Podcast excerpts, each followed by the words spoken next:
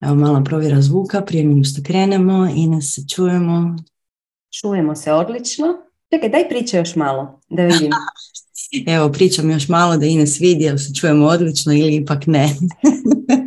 Kao da mi je malo bačvasto, ali nisam sigurna. Šta vi kažete? Niko ništa. Malo, evo, Ikica pokazuje malo.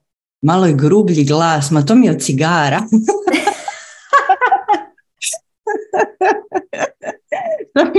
Malo sam provukla.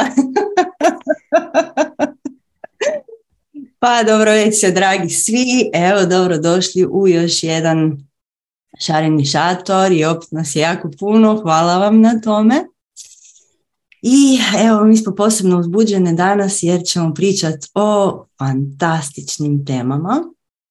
I prije nego što počnemo, kao i obično, zvučat ću ko pokvarena ploča, ali došlo je toliko pitanja da nam se čini da bi mogla držati četiri, sad to je bez preuveličavanja, ali četiri šatora od svih pitanja.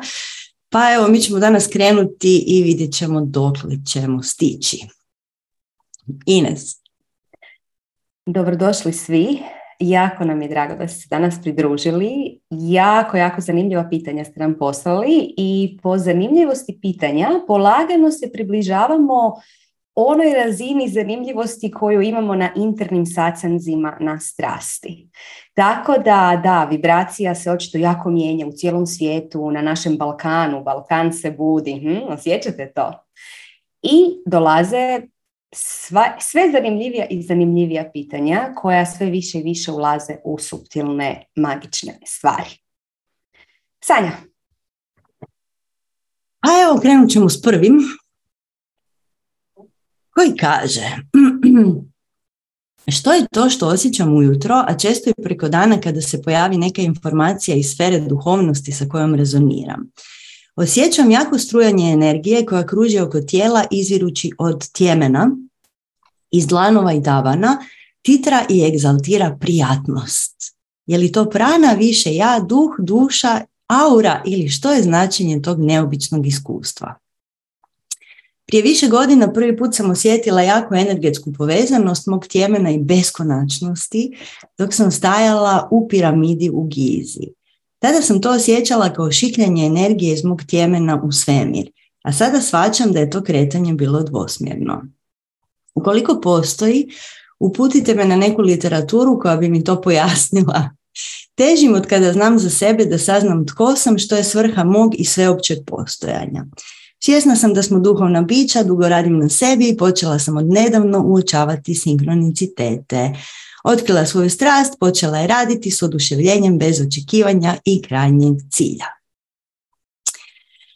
Evo ja ću početi pa ti se uključi pa ćemo malo back to back. Draga Nelice, opet ćemo zvučati, opet ćemo riskirati da zvučimo kao pokvarena ploča, ali literatura ti ne može nikako donijeti iskustvo i sva literatura ovog svijeta tu postoji da zadovolji našeg đuricu.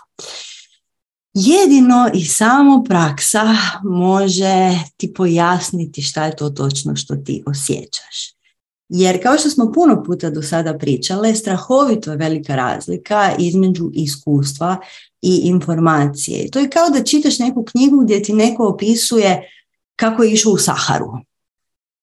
I on ti to opisuje i zlatni pjesak i super vibracija i totalni mir i sve je drugačije i wow i prah historijsko i ovo i ono. I ti se možeš uživiti donekle u tu neku priču, ali kad dođeš u tu Saharu, gdje vjerujemo da si bila, budući da si bila u piramidama u Gizi, kad te prožme taj osjećaj, kako ćeš ti njega objasniti riječima? Tako da nikakva knjiga ti nažalost tu neće pomoći. Bilo bi idealno da kad bi knjige pomagale, jer bi onda malo brže to sve skupa shvatili. Mada praksa radi jako brzo. Prakse rade brzo i kroz prakse se traži prava mudrost. Znači nema mudrosti u knjigama. U knjigama su samo informacije i ponekad te informacije znaju odvesti na krivi put, pa ti onda malo skrenu i onda trebaš više vremena dok dođeš do onog gdje si htjela doći. Ali kad kažeš ja težim saznati tko sam, to nećeš nikad pročitati u knjizi. Čak i ako pročitaš to u knjizi, to nećeš razumjeti. Jer to se ne može pojmiti umom. I zato mi stalno navaljujemo da treba raditi veliki rad. Potreban je veliki rad. veliki rad je samo uključiti se potpuno u praksu, svaki dan imati ritualni dan i raditi doista iznutra na sebi. Jer taj veliki rad se zove velik, zato jer je velik, jer ga ima i vodite sam zapravo nekim, put, nekim putem kojim trebaš ići. I za svakog je poprilično individualan, to je također bitno. Tako da baš zbog toga su literatura je dosta, dosta teška oko toga. I pogotovo u početku, mislim, početku vi možete čitati oga sutre ili bilo koje slično dijelo, nećete razumjeti ništa. To će vam biti neke super lijepe riječi, to je to. Ne? Ili Upanišade, ili Bhagavad Gitu. Mislim, šta su ljudi znali napraviti od svih tih e, literatura, potpuno ih krivo tumačiti i zapravo navesti druge ljude na krivi put. Tako da, mi vidi ne bismo preporučili literaturu. I po ovome što si napisala, kažeš, počela sam uočavati sinkronicitete. To je početak. To je prekrasan početak. Ali to nije neki veliki pothvat.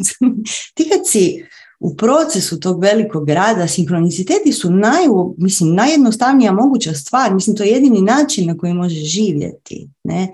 Tako da mi ti predlažemo, kao i uvijek, sistematičan rad, svakodnevni, kroz rituale, kroz drevne znanosti, ne kroz neke moderne tehnike nastale jučer, nego kroz drevne znanosti. Zašto drevne? Zato što kad puno ljudi radi istu stvar kroz dugo vremena, to se znanje, odnosno to iskustvo, kao da se utka u niti kolektivne svijesti.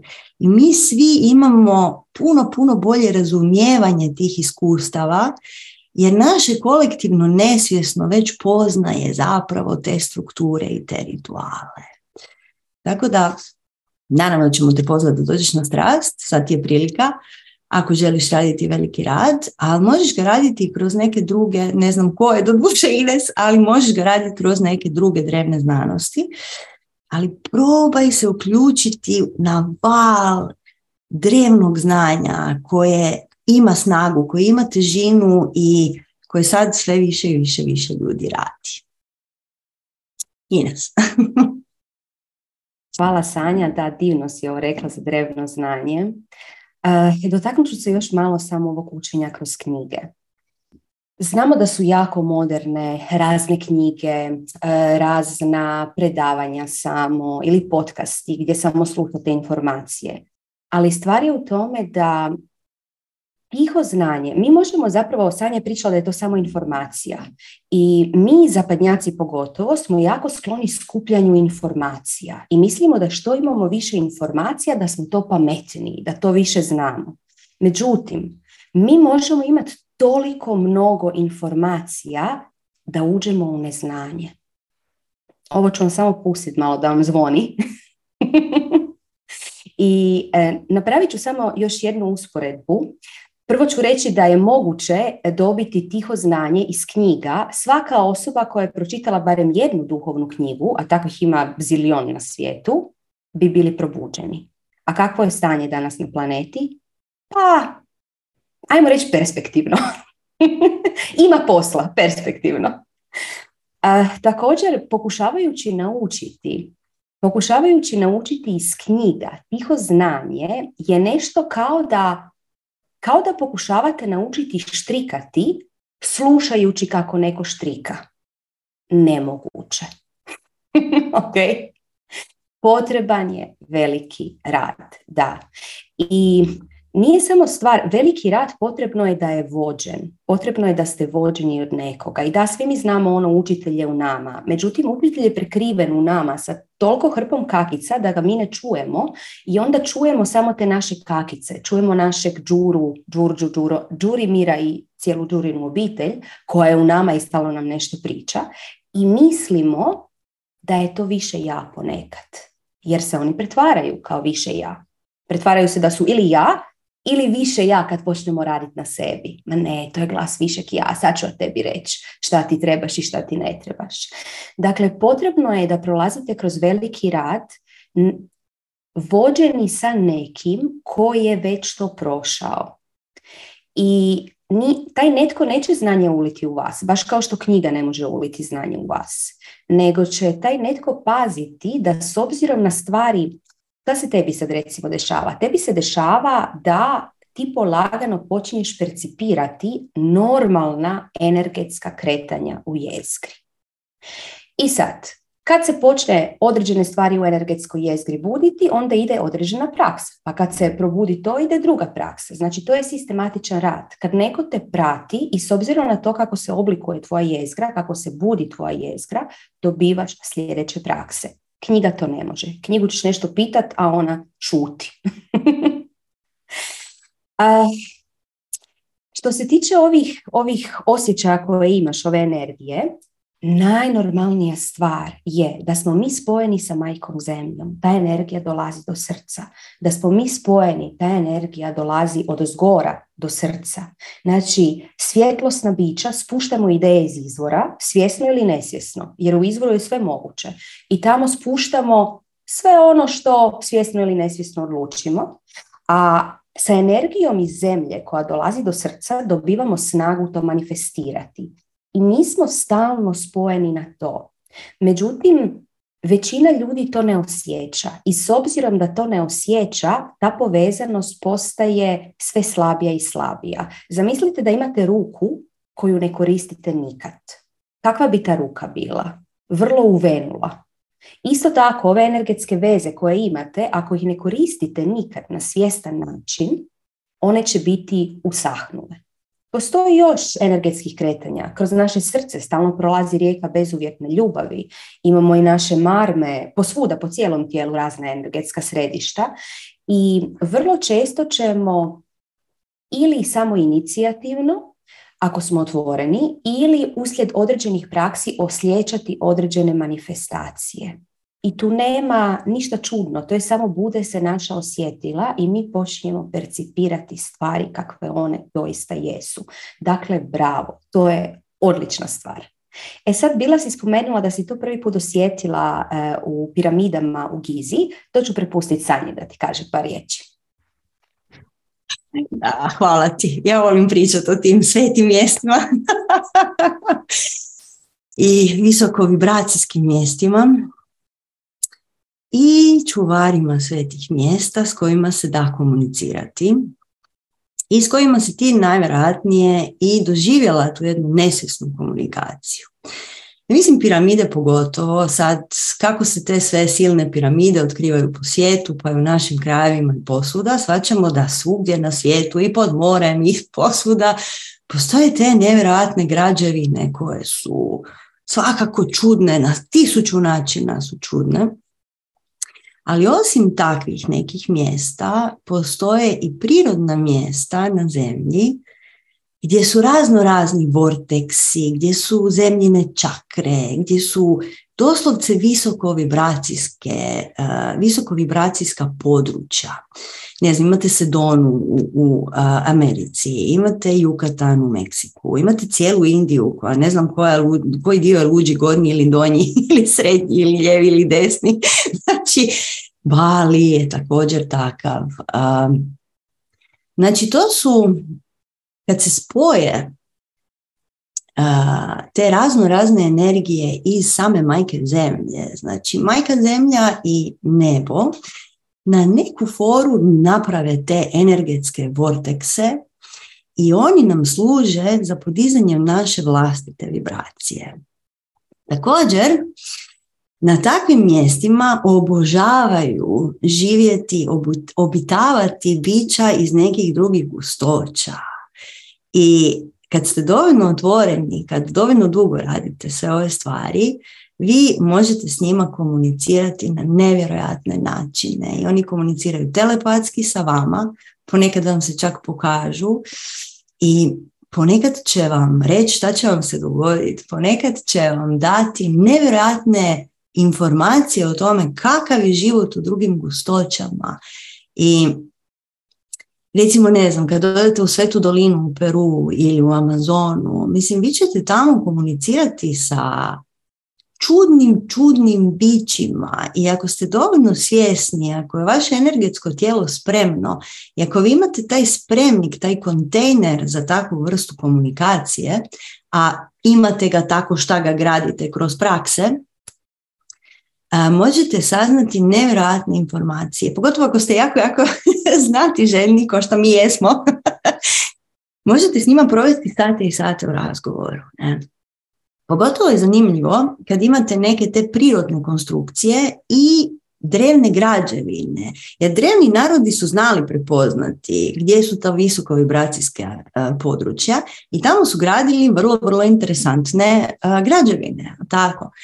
I tamo imate uvijek te piramide, ali imate i Stonehenge, imate i one podzemne hramove, imate svakakve, svakakve zanimljive stvari.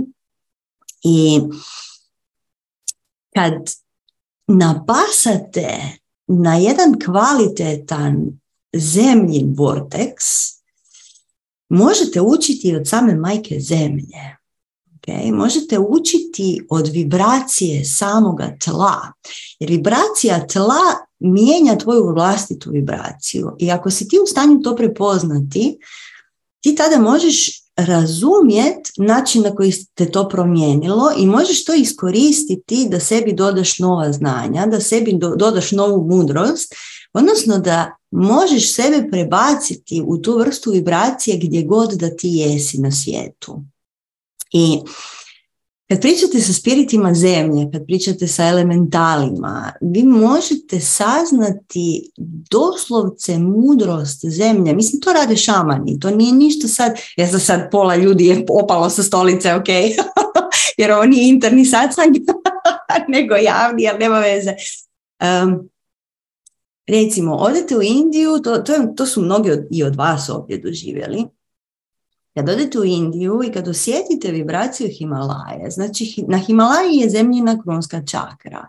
Mislim, ti ne možeš ne osjetiti tu vrstu protoka koji ide kroz tebe, tu vrstu čišćenja od zaostalih emocija, od misli koji su višak. I kad odete u Indiju, čuti ćete od Indijaca, oni Indiju zovu illuminated, znači obasjana zemlja. Zašto? Jer podržava iluminaciju. Ona osvjetljuje sve tvoje kakice, sve tvoje šljokice, ona ti osvjetljuje tvoje biće. I ti si rekla da si bila u piramidama uh, u Gizi, mislim tamo tek postoji hrp petina znanja. Znači cijeli onaj plato Gize je premrežen sa tunelima u kojima su navodno knjižnice Atlantis, Atlantisa.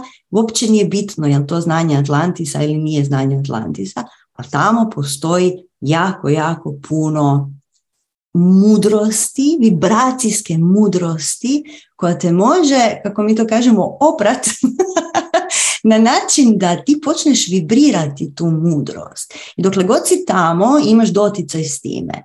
E sad, ako imaš prakse s kojima ćeš moći tu vibraciju postići doma, to je sjajno.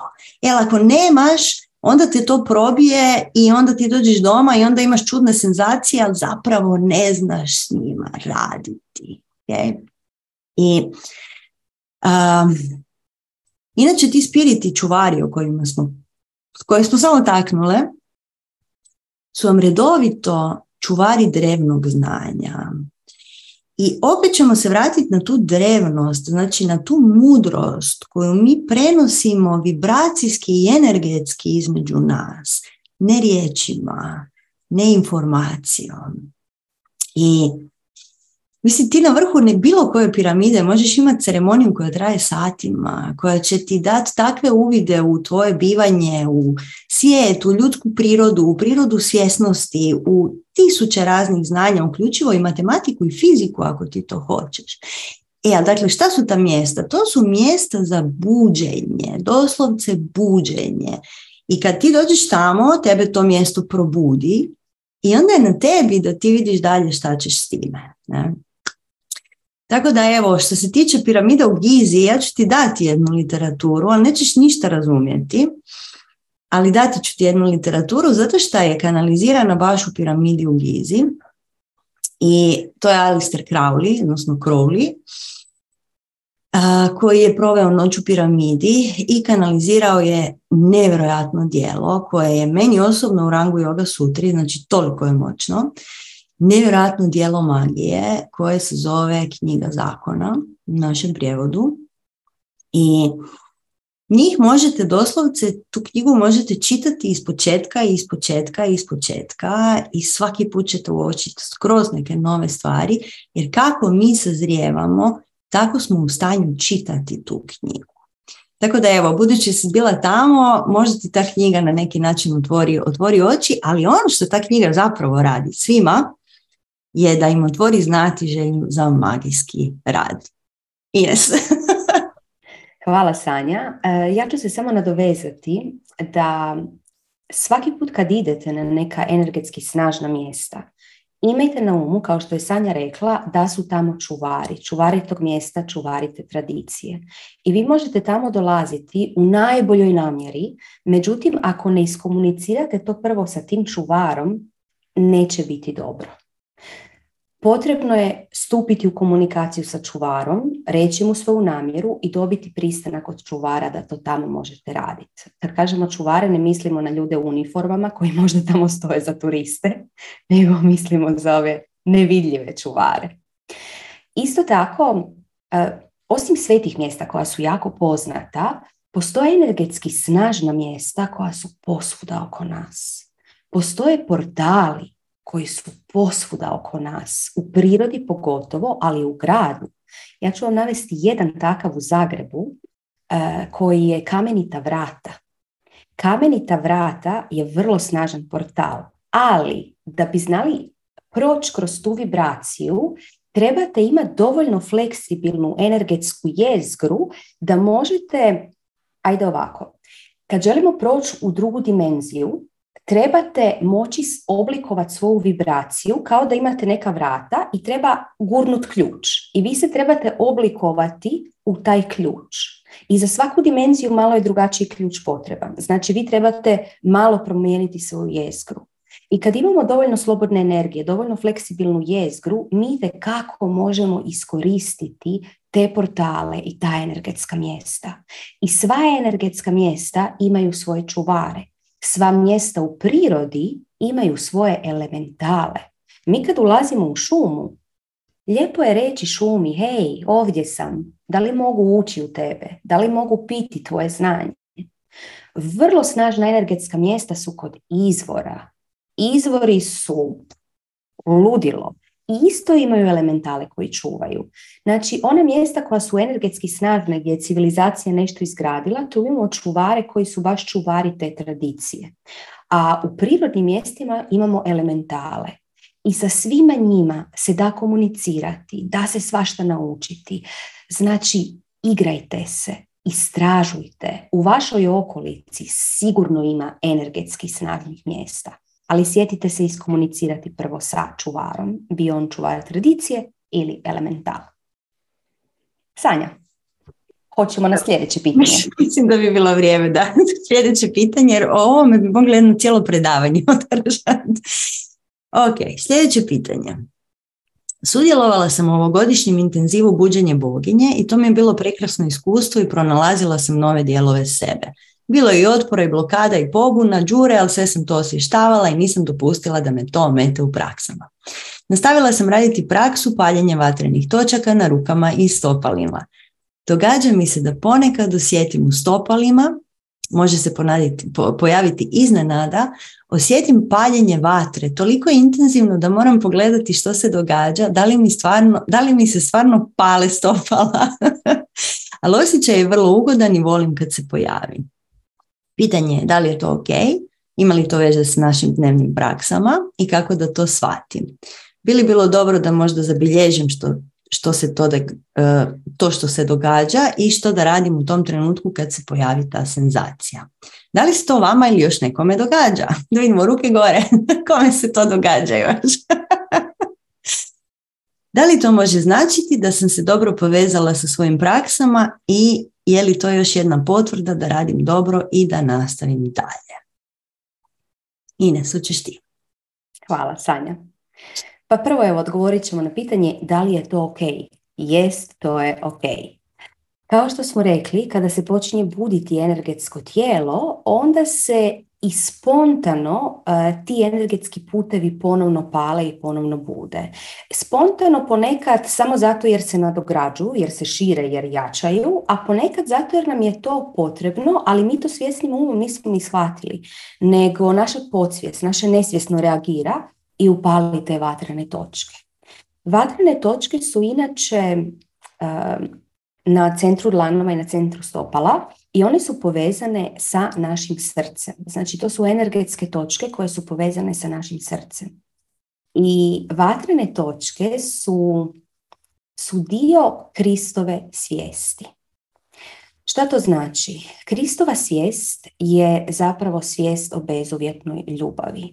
Isus Krist je otključao u našem kolektivnom polju energiju ljubavi i to je donio kao učenje. Planet Zemlja je učilište ljubavi i vatrene točke ti se sad pale zato jer sada više nego ikad prije polagano se javlja potreba da promijenimo vibraciju u tu energiju ljubavi, u tu energiju bezuvjetne ljubavi. I ona će se paliti sve više i više i više. I sad ako si dalje nastavila strast, dalje ćemo nastaviti raditi na vatrenim elementima, jer nije samo centri lanova i centri stopala, ima još i drugih, i polagano buditi sve više tu Kristovu svijest. Uh, tu, tu se sad može ući u duboka, duboka znanja, ali evo, Sanja.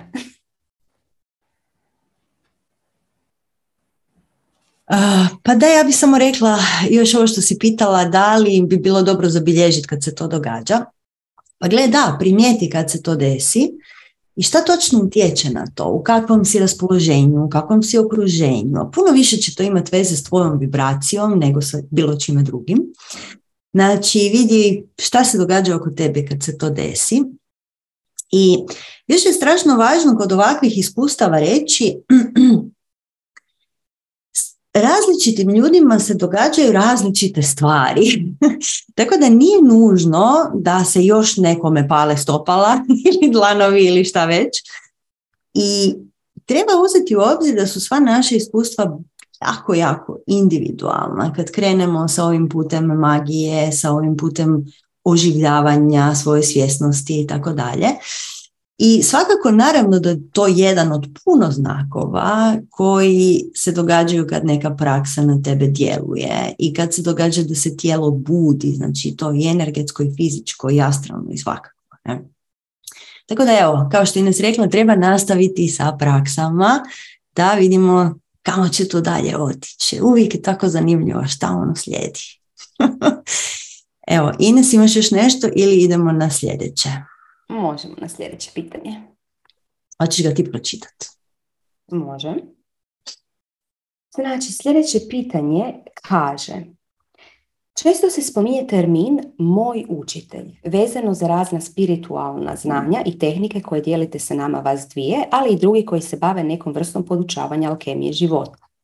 Zanima me da li pri tom mislite na svakoga ko vam je na neki način doprinjao tihom znanju, bilo kroz knjige, čuješ stanja kroz knjige, ha? radionice i slično, ili se to odnosi na nekog osobnog učitelja koji sa vama dijeli svoje prakse i znana, znanja jedan na jedan. I ako postoji ovo drugo, e, kako i gdje se nalaze takvi učitelji i odakle krenut, pored naravno strasti. Sanja. Nemate kamo drugdje krenut nego na strasti. se. To mi je sve skupa jako, jako individualno. I znate onu mudrost da kad je učenik spreman, učitelj se pojavi. I to je stvarno tako. Iz našeg iskustva to je upravo i točno tako. Znači ti kad si spreman, kad je tvoj spremnik za doživljaje čime god da se bavio, ali ako si na spiritom putu recimo za nekakve mistične doživljaje, tako ćemo ih bajkovito nazvat, či šta ti više radiš na sebi, šta otkrivaš nove stvari, šta si znatiženiji, šta si entuzijastičniji, hm? dobivaš sve veće i veće, odnosno dobivaš razno razne učitelje koji ti se pojavljaju po putu. I jedino što treba, barem iz mog iskustva, vjerujem iz Inesinog, je otvoriti oči. Okay? I sjediti pored stopala učitelja. Mm, to vam, o tome vam pričaju u Panišade, odnosno to je čak prijevod, ako se ne varam, direktni te riječi. Znači, tradicionalno ti moraš imati učitelja.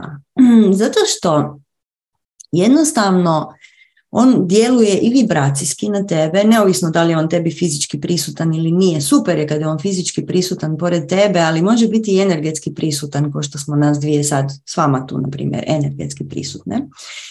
I sjediti pored stopala učitelja ima apsolutni, to, to je broj jedan na top ljestvici nekog spiritualnog tragača. Ne.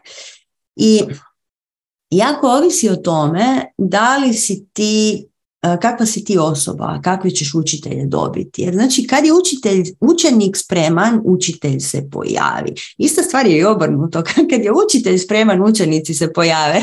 okay. Či postoji i ta jedna razmjena energije.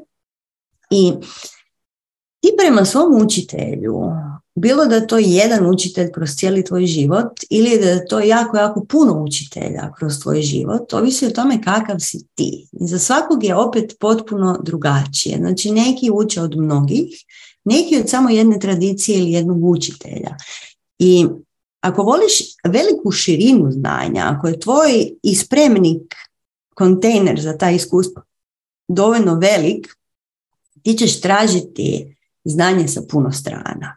Međutim, treba također, znači ovaj tradicionalni put koji se nekad prije događao zato što nismo imali ovakvu vrstu komunikacije između ostalog, takozvani parampara, znači put jedne tradicije kroz samo jednu ali duboko, duboko prođeš kroz tu jednu tradiciju, najčešće imaš jednog, dva, možda tri učitelja, koji opet su ti dani kao učitelji te tradicije.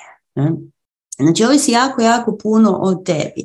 Ono što ti učitelj, koliko god da ti njih imala, recimo, evo, podijelit ću, ja sam ona koja jako voli široko zagrabiti. I ja sam imala jako puno učitelja i prema svima njima postoji jedno, jedan nevjerojatan osjećaj zahvalnosti.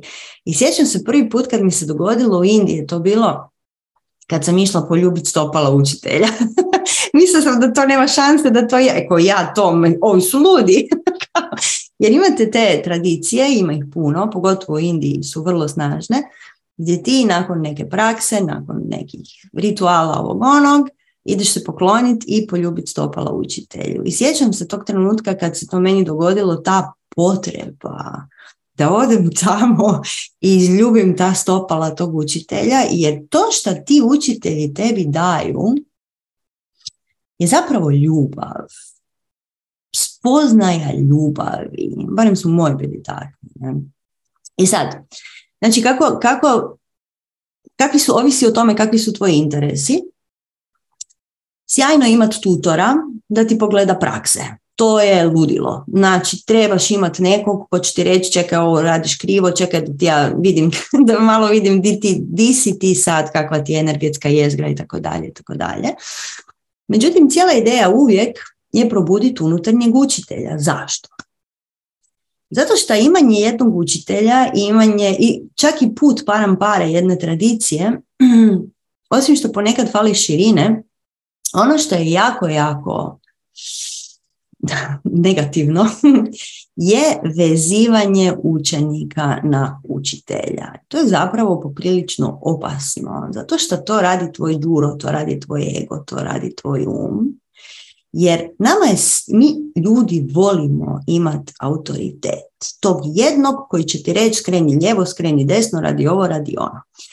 E, i onda mi tog jednog imamo imamo tendenciju da ga stavimo na pjedestal I onda se šta dogodi? Svima se to dogodi da počne kriviti svog učitelja za stvari koje mu se događaju. Znači veže se emocionalno, mentalno, energetski za jednu osobu koja je i dalje osoba, mislim mi smo svi ljudi, čak i kad učiš od spirita, gle, on nije savršen.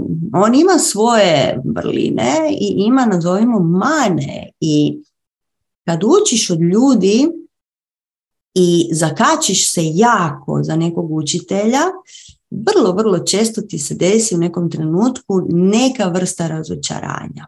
I zato u svim pametnim znanostima, znači u svim drevnim znanostima, imate tu ideju učitelj je u tebi. I pravi učitelj ti neće nikad biti autoritet, nego će biti onaj koji budi učitelja unutar tebe. I svi aštangi koji su sada ovdje znate da naša uvodna invokacija kaže probudi mog učitelja u meni. Aštanga mantra, ali tako? I šta je taj učitelj u tebi? On se stvarno u jednom trenutku probudi i to sad mi možemo nazvati, da li je to više ja, da li je to jako puno iskustva, šta god da to već bilo, ti u jednom trenutku možeš samog sebe početi razumjeti i znaš neke stvari koje tvoj mali um zapravo ne bi trebao znati. I onda kad otkriješ tog učitelja unutar sebe, nema više potrebe za vanjskim učiteljima, međutim, ja uvijek imam potrebu za inspiracijom. I moji učitelji sada su moja inspiracija. I apsolutno uživam slušat, gledat, dirat šta god, kako god mogu svoje učitelje, jer taj osjećaj zahvalnosti je i dalje tu. Taj osjećaj zahvalnosti je nevjerojatan. To je baš ta ljubav u akciji. Okay? Međutim, samo da se vratimo korak natrag, praksa tvoja je tvoj najveći učitelj. Uvijek. I pitala si kako do njih, gle, svako mora naći ono ko njemu paše i ići svojim autentičnim putem, znači ići onim putem koji je samo tvoj, znači ne postoji univerzalni odgovor ni za koga, nikad, ni za šta. Znači morate voditi tvoja znatiželja, tvoj entuzijazam, tvoj, tvoja volja da istražuješ stvarnost. Ne? I to je sve dio velikog grada, to je sve dio tvoje prakse. I pravi učitelj će ti reći, imat ćeš tisuću pitanja i ja ti neću dati niti jedan odgovor nego ti ćeš sama nalaziti odgovore i onda ćeš dobivati još više pitanja i onda ćeš tražiti još više odgovora i bit će ti ludo, ludo uzbudljivo. I to je to traganje. Zato se zna reći da smo mi spiritualni tragači. Jer ja i dalje u sve svoje prakse iskustva ljevo desno imam milion pitanja. I svako mi je uzbudljivo na svoj način i znam da odgovor moram naći sama. I to je taj tragač, spiritualni tragač je tragač za mudrosti koja izvira uvijek iz tebe, iz tvog unutarnjeg učitelja. Evo, Ines, sam ja zabrijala malo. Genijalno si rekla, mislim slažem se sa svakom, svakom riječju, sa svakim zarezom i svakom točkom. Uh, da, pazite da su vaši učitelji oni koji vas usmjeravaju u praksama putem kojih dobivate sami znanje. Jer dok sami niste dobili znanje iz neke prakse, vi to znanje nemate. To je jako važno. Znači, pazite se onih učitelja koji ne daju prakse, već popuju, ajmo to tako reći, i oni su jedini ti koji imaju tu pose, taj poseban neki dar. I vi mali ne možete to imati. Vi možete biti samo sljedbenici. Ali to nije to. Pravi učitelj je onaj učitelj koji vam pomaže da vi postanete autentičan vi. Naravno da će postojati, i to je uvijek, to je ljudski, da se divite učitelju, da želite postati kao učitelj, ali to je džuro. Vi zapravo trebate postati vi. bez svih slojeva, bez svih kakica, pronaći onog zlatnog budu u sebi. I pravog učitelja će uvijek veseliti kada netko otkrije zlatnog budu u sebi. Evo, to, još, evo, još samo jedan detalj. E, Stanja je bila spominjala ljubljenje stopala učitelju. U mnogim tradicijama je taj jedan aspekt, taj jedan aspekt ljubljenja stopala ili nešto slično, gdje zapravo vi otpuštate svoju osobnu priču sa tim. Jer svi dok, sve dok imate svoju osobnu priču, ja sam taj, ta, ja sam jako važna, šta ću ja sad nekom ljubiti stopala, vi ste zatvoreni za znanje. Znači, ljubljenje stopala nije zato jer učitelj voli da mu vi ljubite stopala, zato jer je foot fetišist, nego zato jer je to za vas, za nas. Nešto, nema veze, ovo nije za javni satsang. Sanja, ajmo dalje. aj, aj, aj. Htjela sam sad nešto reći, ali mm, neću, nema veze. Ono, strasti. ok, sljedeće pitanje, vjerujem da će se mnogi s ovim poistovjetiti. Kaže, imam tamastične, tamasične, tamastične navike duge više od 20 godina, a to su pušenje i pijenje kave. Dobro došla na Balkan. Kaže, nekada sam u tome zaista uživala, ali u zadnje vrijeme jako želim prestati s tim jer sam osvijestila da sam postala njihov rob i da sam konzumirajući ih potiskivala svoju tjeskobu, nezadovoljstvo i nemir, a prije svega prazninu. Sada mi je stres to što pušim i pijem tri kave svaki dan i osjećam kako negativno djeluje na moj živčani sustav i cijelo tijelo. Želim znati tko sam ja bez kave i cigara. Uh, samo malo da skratimo ovo pitanje. Kako i što raditi sa željom da zapalim, a da to ne bude mučenje ili potiskivanje? da li je potrebno svaki put kad se ta želja javi, a to je 20 puta dnevno, iz dana u dan, biti posmatrač neugodnih emocija i prodisati ih, ne opirati im se. Ono čega se bojim je da će to dugo trajati, da ja to neću izdržati, a s druge strane silno želim biti slobodna i otkriti što se krije ispod te kakice. U isto vrijeme silno se bojim i molim za savjet. Evo, još samo kraj, napomenula bih da sam neke navike poput jedenja mesa, ribe, jaja, procesirane hrane bez poteškoća riješila. Ustajem prije pet, radim jogu, pranajamu mantram, praktikan sam bakti joge, moja strast je proučavanje vedskih spisa i možete misliti kako uz to idu kava i cigara. Osjećam se jadno zbog toga. Ines, hoćeš ti početi? Hvala Sanja. Pa sad tu ima razni slojevi odgovora, pa ćemo ih Sanja i ja zajedno doticati sloj po sloj. Prva stvar, ovo što si pitala, kad ti dođe poriv, da li to možeš samo stati, promatrat i samo pustiti da prolazi kroz tebe sve te nekakve inicijative da zapališ ili da popiješ kavu? Da, možeš, ali kad ta ćeš popustit, kad ta ćeš past, jer mi možemo odoljevati takvim napadima, pod navodnim znacima, našeg džure, koliko mi imamo, ovisno o tome koliko imamo slobodne energije. Slobodna energija se dobiva sa velikim radom, sa spiritualnim praksama. I onda kad nam nestane slobodne energije, nestane nam goriva da se mi odupiramo i onda popustimo. Rješenje broj jedan, ući u veliki rad. Upisati se na strast, naravno. E, rješenje broj dva, ti možeš skupljati energiju sa ovom praksom promatranja i svaki put ćeš izdržati malo duže. Malo ćeš pomaknuti svoju granicu, malo dalje, malo dalje. Jer svaki put kad pobjediš, na svaki poticaj koji ti kažeš ne, ja ću sad to samo promatrati, pustit ću da prolaze sve te poticaje kroz mene, tada si dobila i zaradila malo energije. I tako ćeš polagano, polagano zarađivati energiju i moći ćeš odoljevati sve više i više. Međutim, to nije finalno rješenje. Rješenje broj dva jest šta ti se dešava. Između ostalog, ono što je očigledno je da ne znaš kontrolirati svoj živčani sustav. To je normalno. Većina ljudi ne zna kontrolirati svoj živčani sustav, misli da živčani sustav ima svoju volju i to. A stvar je u tome da nas niko nikada nije učio kako se kvalitetno opustiti. kako kvalitetno kad dođemo doma otpustiti sve imprinte koji su se zalijepili na nas i samo pustiti da taj zlatni Buda opet zasjaj.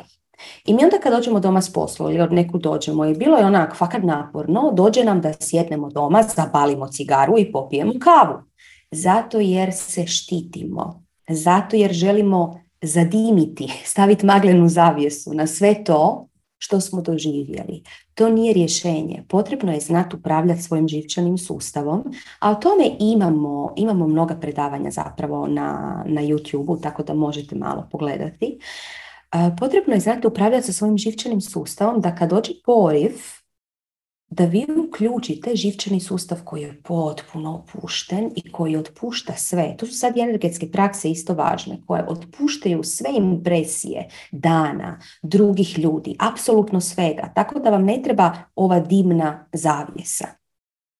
Sanja, hoćeš ti nastaviti?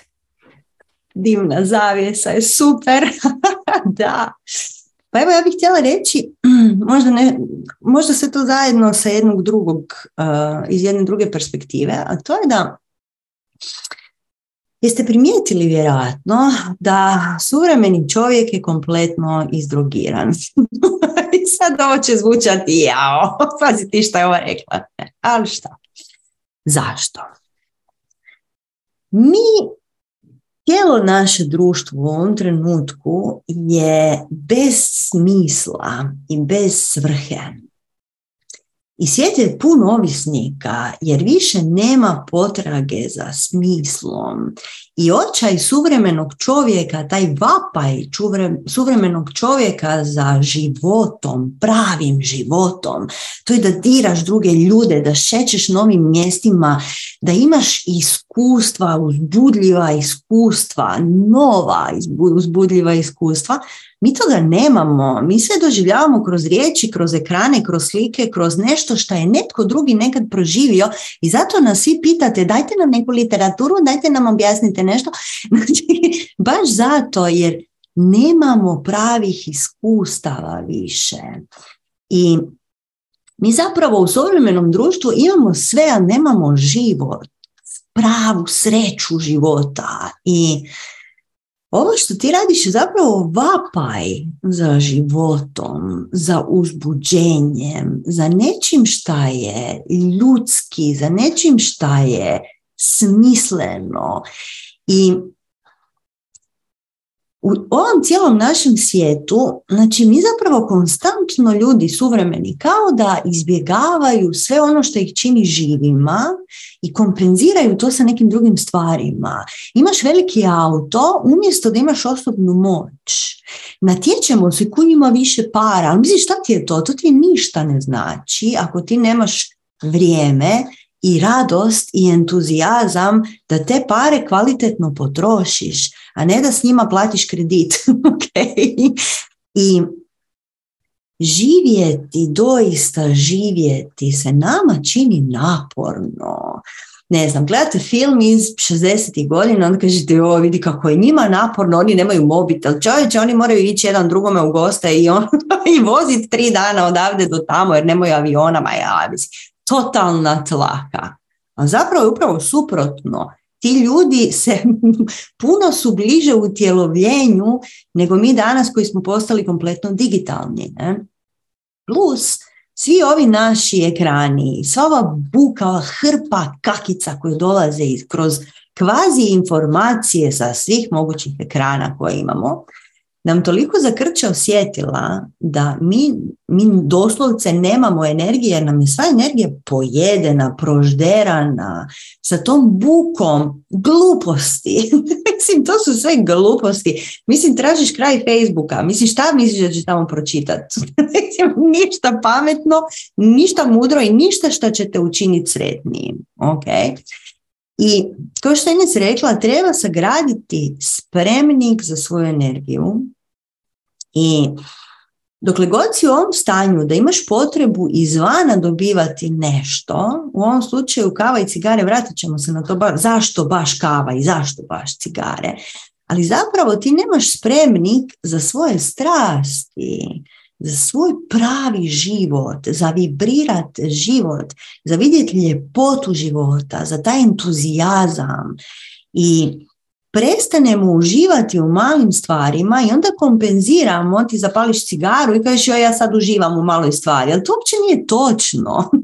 ok, možda si uživala u prvoj zato što je bilo novo i zanimljivo, ali mi smo prestali uživati u malim stvarima i zato stalno Tražimo utjehu u nečem što je izvan nas. Sve ovisnosti su vam takve. Čak i ovisnost o plastičnim operacijama vam je takva, ok. Ali pogotovo sve ove ovisnosti koje mi imamo, use, nase i podase, mi pokušavamo zapravo dobiti životnu radost koju nemamo. A nemamo je zato jer smo se prestali pitati šta ja želim od života. Koji je smisao mog postojanja sad ovdje? I dokle god nemaš kontakt sa svojom strašću, sa svojim željama, dokle god imaš buku i sve te plitke površne informacije koje su potpuno besmislene i guše ti, žderu ti energiju i ne samo da ti žderu energiju, nego ti ozbiljno trigeriraju tvoj živčani sustav, ok, koji se onda bori sa cijelim svijetom. I to je ono što se nama sad zadnjih 20 godina dogodilo, a to je mi smo zbombardirani sa glupostima sa svih strana i zapravo se naš živčani sustav opire svemu tome i mi smo u konstantnom stresu jer smo u borbi sa svijetom. Okay? I Dokle god mi nemamo fokusa i volje i dokle god ne usmjeravamo svoje unutarnje oko i svoje srce u krajnjoj liniji prema nečem šta nam je stvarno super zanimljivo, prema toj svrsi, prema toj darmi, tako ćemo to i nazvati, um, mi do tada ne, ne znamo što želimo od života i onda se gubimo i kompenziramo. I zato su svi ljudi izdrogirani ovih dana, a s druge strane, gle, valjda je potrebno taknut dno da bi okrenuo pogled prema gore i počeo tražiti nešto drugo. Ines, ćeš ti još malo? Baš pišemo odgovor, Lea nas pita kako naći smisao darmu svrhu. E, smisao darma i svrha neće doći pokucati vam na vrata dok mi gledamo Netflix i pušimo cigaru i jedemo čips. Potrebno je prizvati smisao, prizvati darmu, priznati, prizvati svrhu.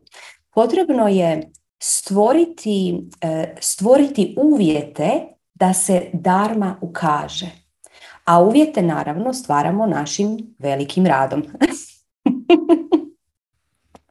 Tako da to je to. Sanja, hoćemo na sljedeće pitanje.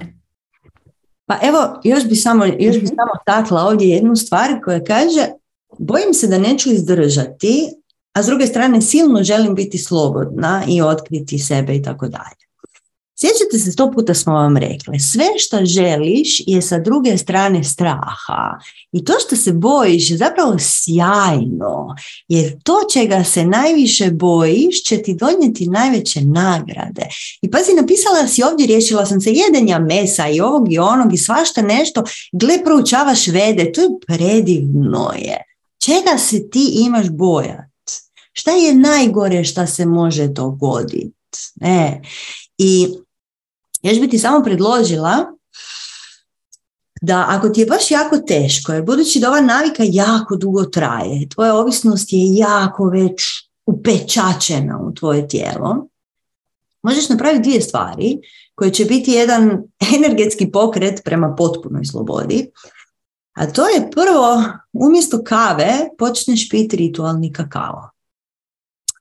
Naime šta, ritualni kakao, prvo i osnovno, treba nabaviti, nije jeftin, treba ga kuhat, treba mu mantrat, uživat ćeš u tome ako radiš bakti jogu, jer pripremiti ritualni kakao je cijeli jedan prekrasan, predivan proces, to je praksa zapravo.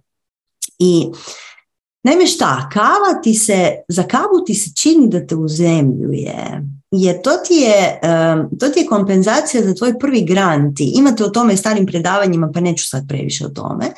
Znači, to je nedostatak uzemljenja. I kod nedostatka uzemljenja, recimo jedeš puno čokolade, e, koristiš stvari koje su izgledaju kao zemlja. okay? I zapravo ti fali stabilnosti, odnosno sigurnosti u sebe.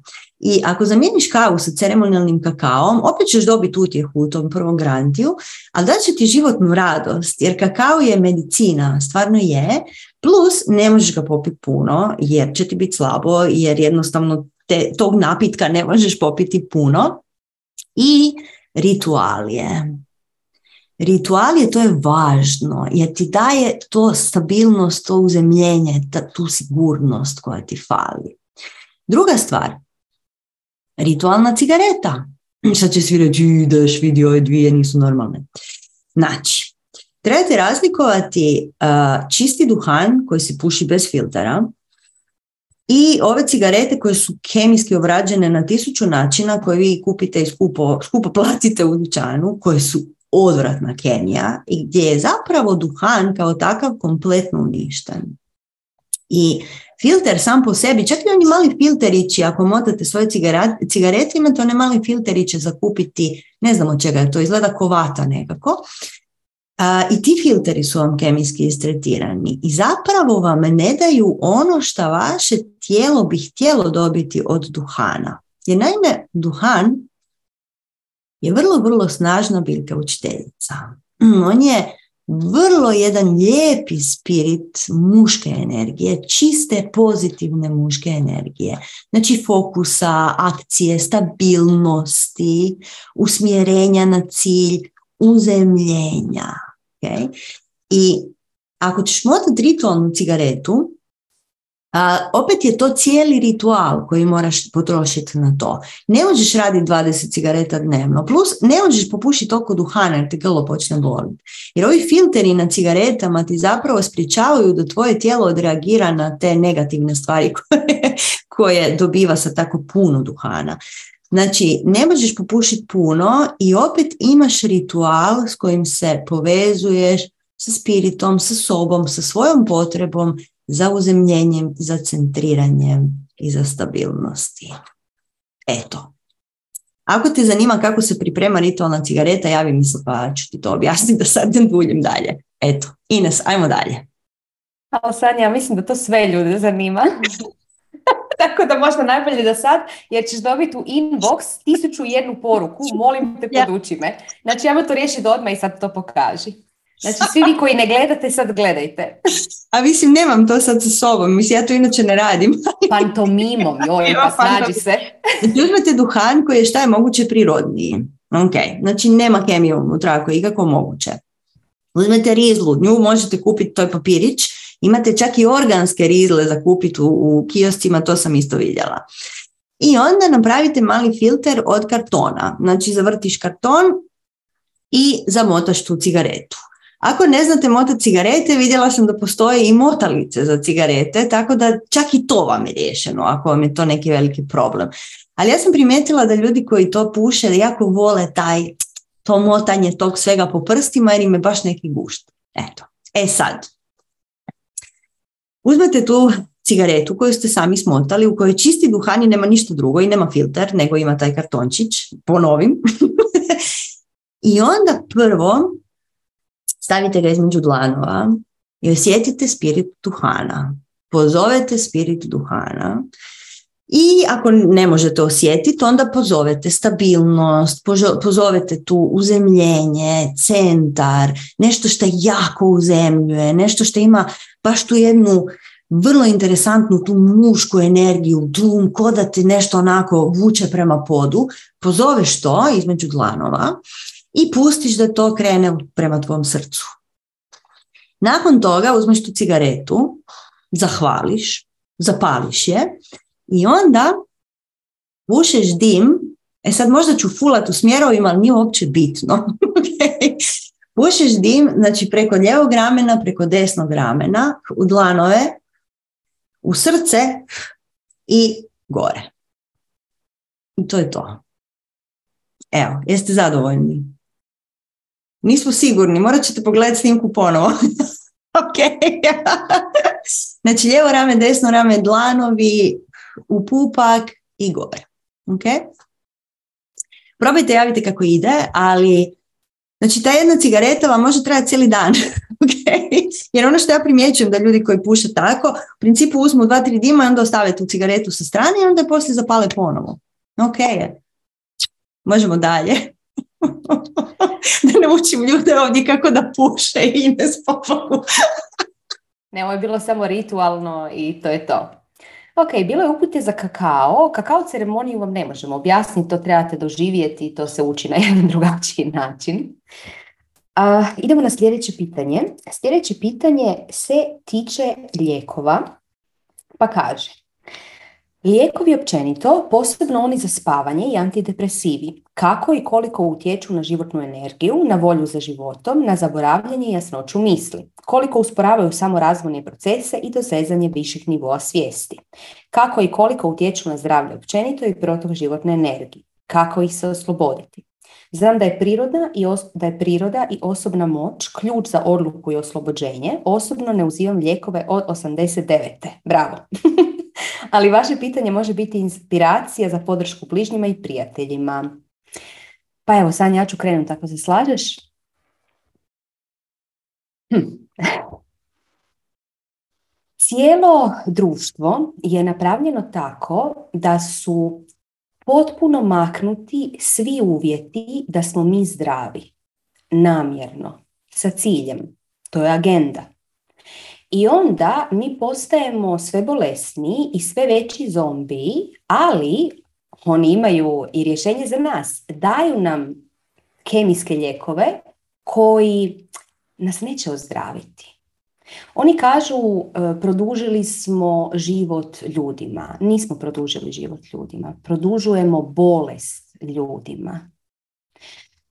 Većina lijekova su doslovce komercijalni proizvod. I to je opće poznata stvar.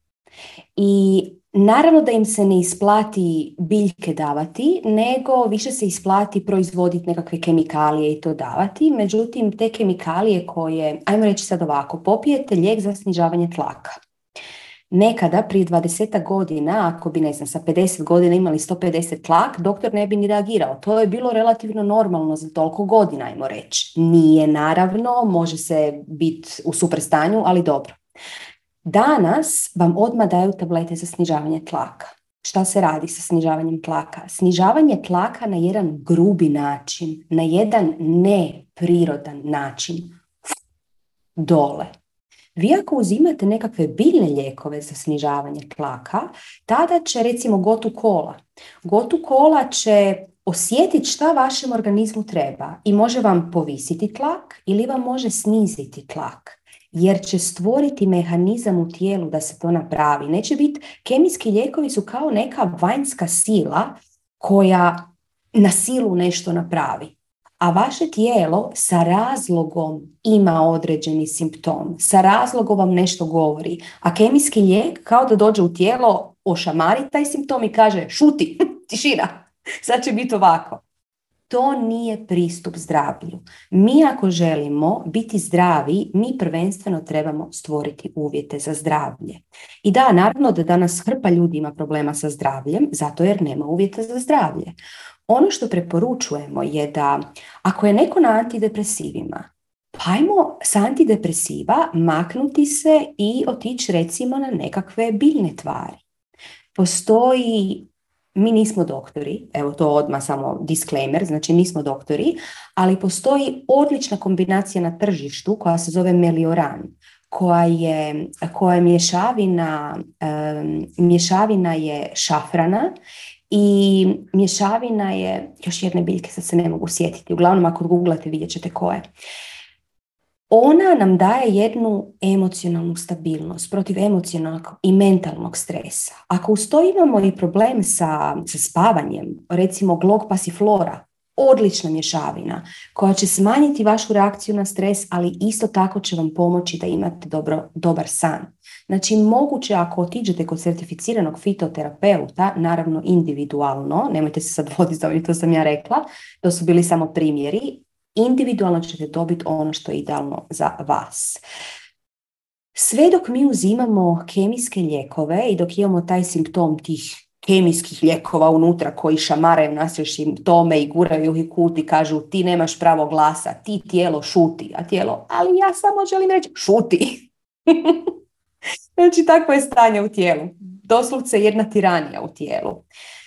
Mi ne možemo ne možemo stvoriti potrebne biokemijske procese u tijelu, jer naše tijelo ne radi, koji su potrebni za duhovna iskustva. Jer ono što smo mi puno puta pričali, duhovna iskustva se ne dešavaju tamo nekom drugom. Duhovna iskustva se dešavaju da u našem energetskom tijelu, ali i u našem fizičkom tijelu. Nije da hoda energetsko tijelo i onda fizičko tijelo je pored.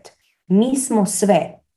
I ako želimo bilo kakvo duhovno iskustvo, tada moramo, što je naše tijelo protočnije, to će tijelo moći lakše izreagirati na, na određene stvari, na određena duhovna iskustva i popratiti to sa biokemijskim reakcijama u tijelu. I mi ćemo tada moći dobiti aha, efekt i upalit će se tiho znanje u nama. Mi ako smo, ako smo recimo toliko toliko oštećeni od kortizola, o tome smo puno puta pričali, koji nam izjeda doslovce, toliko smo puni kortizola, imamo i receptore u mozgu na kortizol i onda se hvata kortizol na te receptore i doslovce jede jedan dio mozga, mi ćemo izgubiti mogućnost da kreativno razmišljamo. Mi ćemo početi zaboravljati, mi se nećemo sjećati snova, mi ćemo doslovce izgubiti želju za učenjem, želju za novim. Probudit ćemo se ujutro i bit će, nje, još jedan dan. Sve viđeno, dosadno, mrzim svoj život. Bez veze je. Idem zapaliti cigaru i popit kavu. Kada je naš mozak u dobrom stanju, kada je cijelo naše tijelo u dobrom stanju, mi imamo jednu neopisivu lakoću u cijelom tijelu koju je jako teško pisati dok ju ne iskusite sami. Ta lakoća je doslovce osjećaj kao da vi sada možete preletiti preko planine kad bi se onako samo malo poskočili ta lakoća u tijelu je osjećaj kao da su vam sva mišićna vlakna ne sljepljena, ne ne drže razna, e, razne strahove, razne sramove, razna zamjeranja, nego su toliko prozračna da kroz vas teče prana, teče prana cijele kreacije, kako prolazi kroz vas kao da stvara jednu predivnu simfoniju koja je autentična samo za vaše biće, za vaša mišićna energetska vlakna. I to je ono što želimo. Želimo potpunu prozračnost, potpunu lakoću.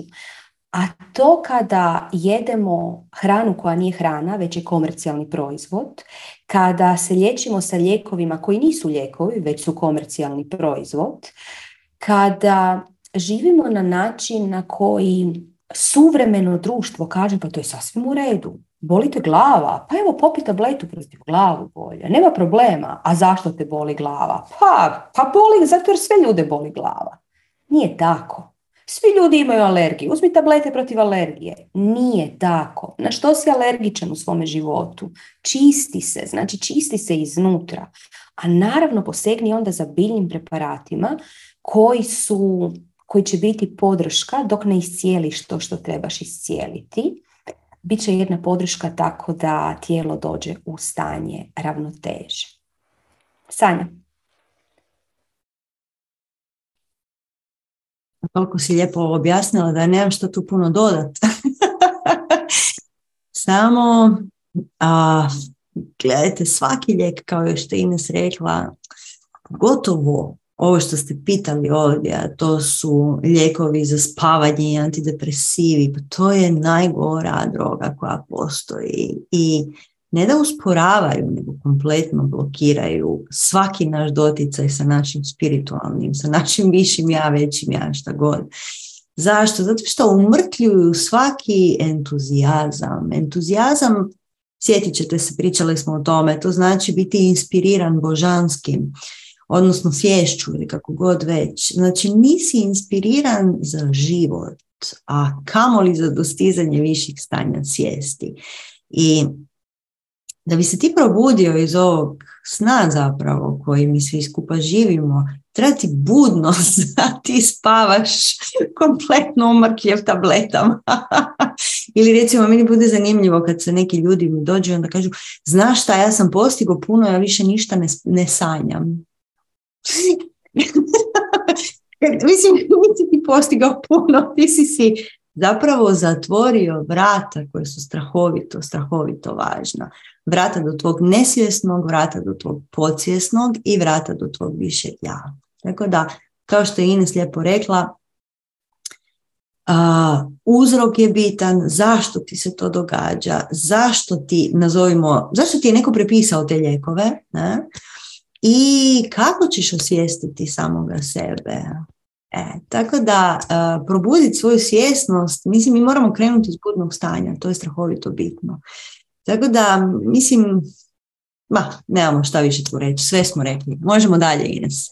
Pa evo samo sad sam se sjetila na dodaču da e, sljedeću nedelju, čini mi se da sljedeću nedelju gostujem kod Anite u Triha Foodu i tamo će biti jako puno govora upravo o tome kako hranom, kako dodacima, kako biljkama i kako raznim trikovima koje možemo napraviti postaviti uvjete za e, zdravlje i postaviti uvjete za duhovna iskustva.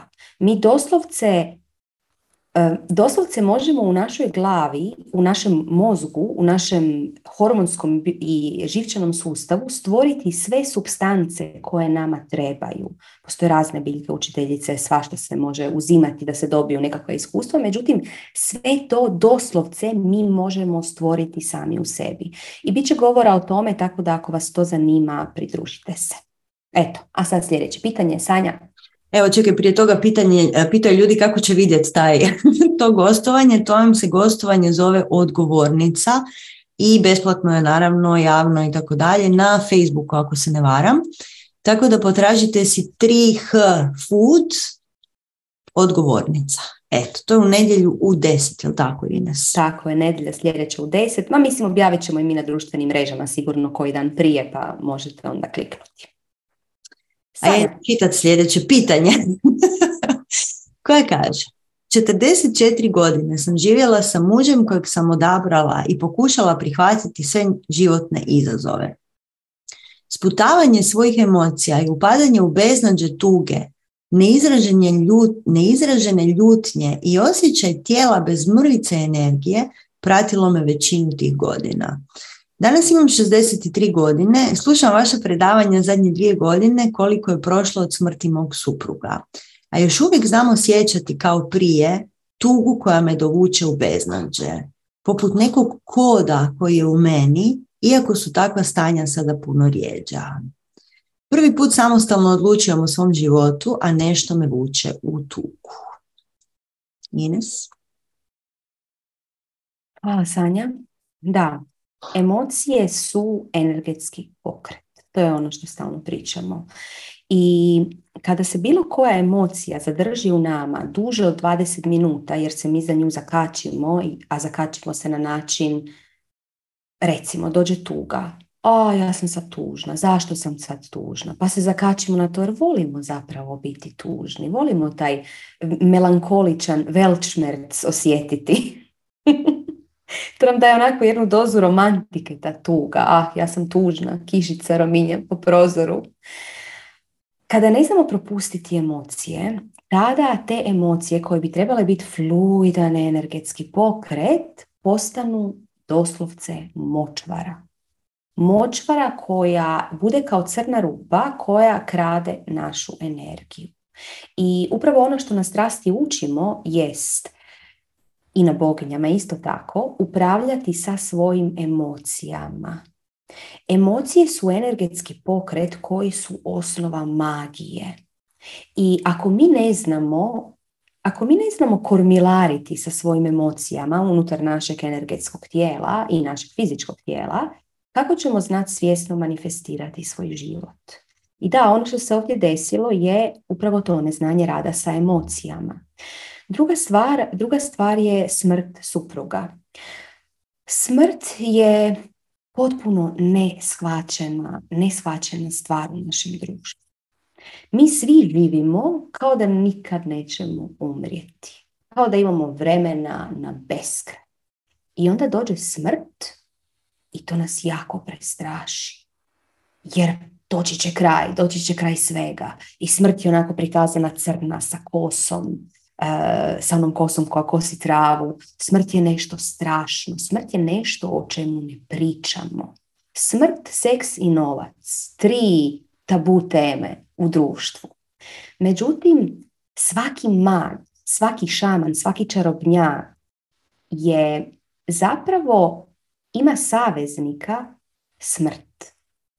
Jer kad ti sa smrti stupiš u jedan prijateljski odnos, to znači savezništvo, stupiš u jedan prijateljski odnos, smrt je uvijek pored tebe i ti si stalno svjestan svoje smrtnosti. A šta onda radiš kad si svjestan svoje smrtnosti? Ne trošiš vrijeme na gluposti, ne vrtiš Netflix, nego svaki trenutak daješ maksimum od sebe. Svaki trenutak proživiš do ibera.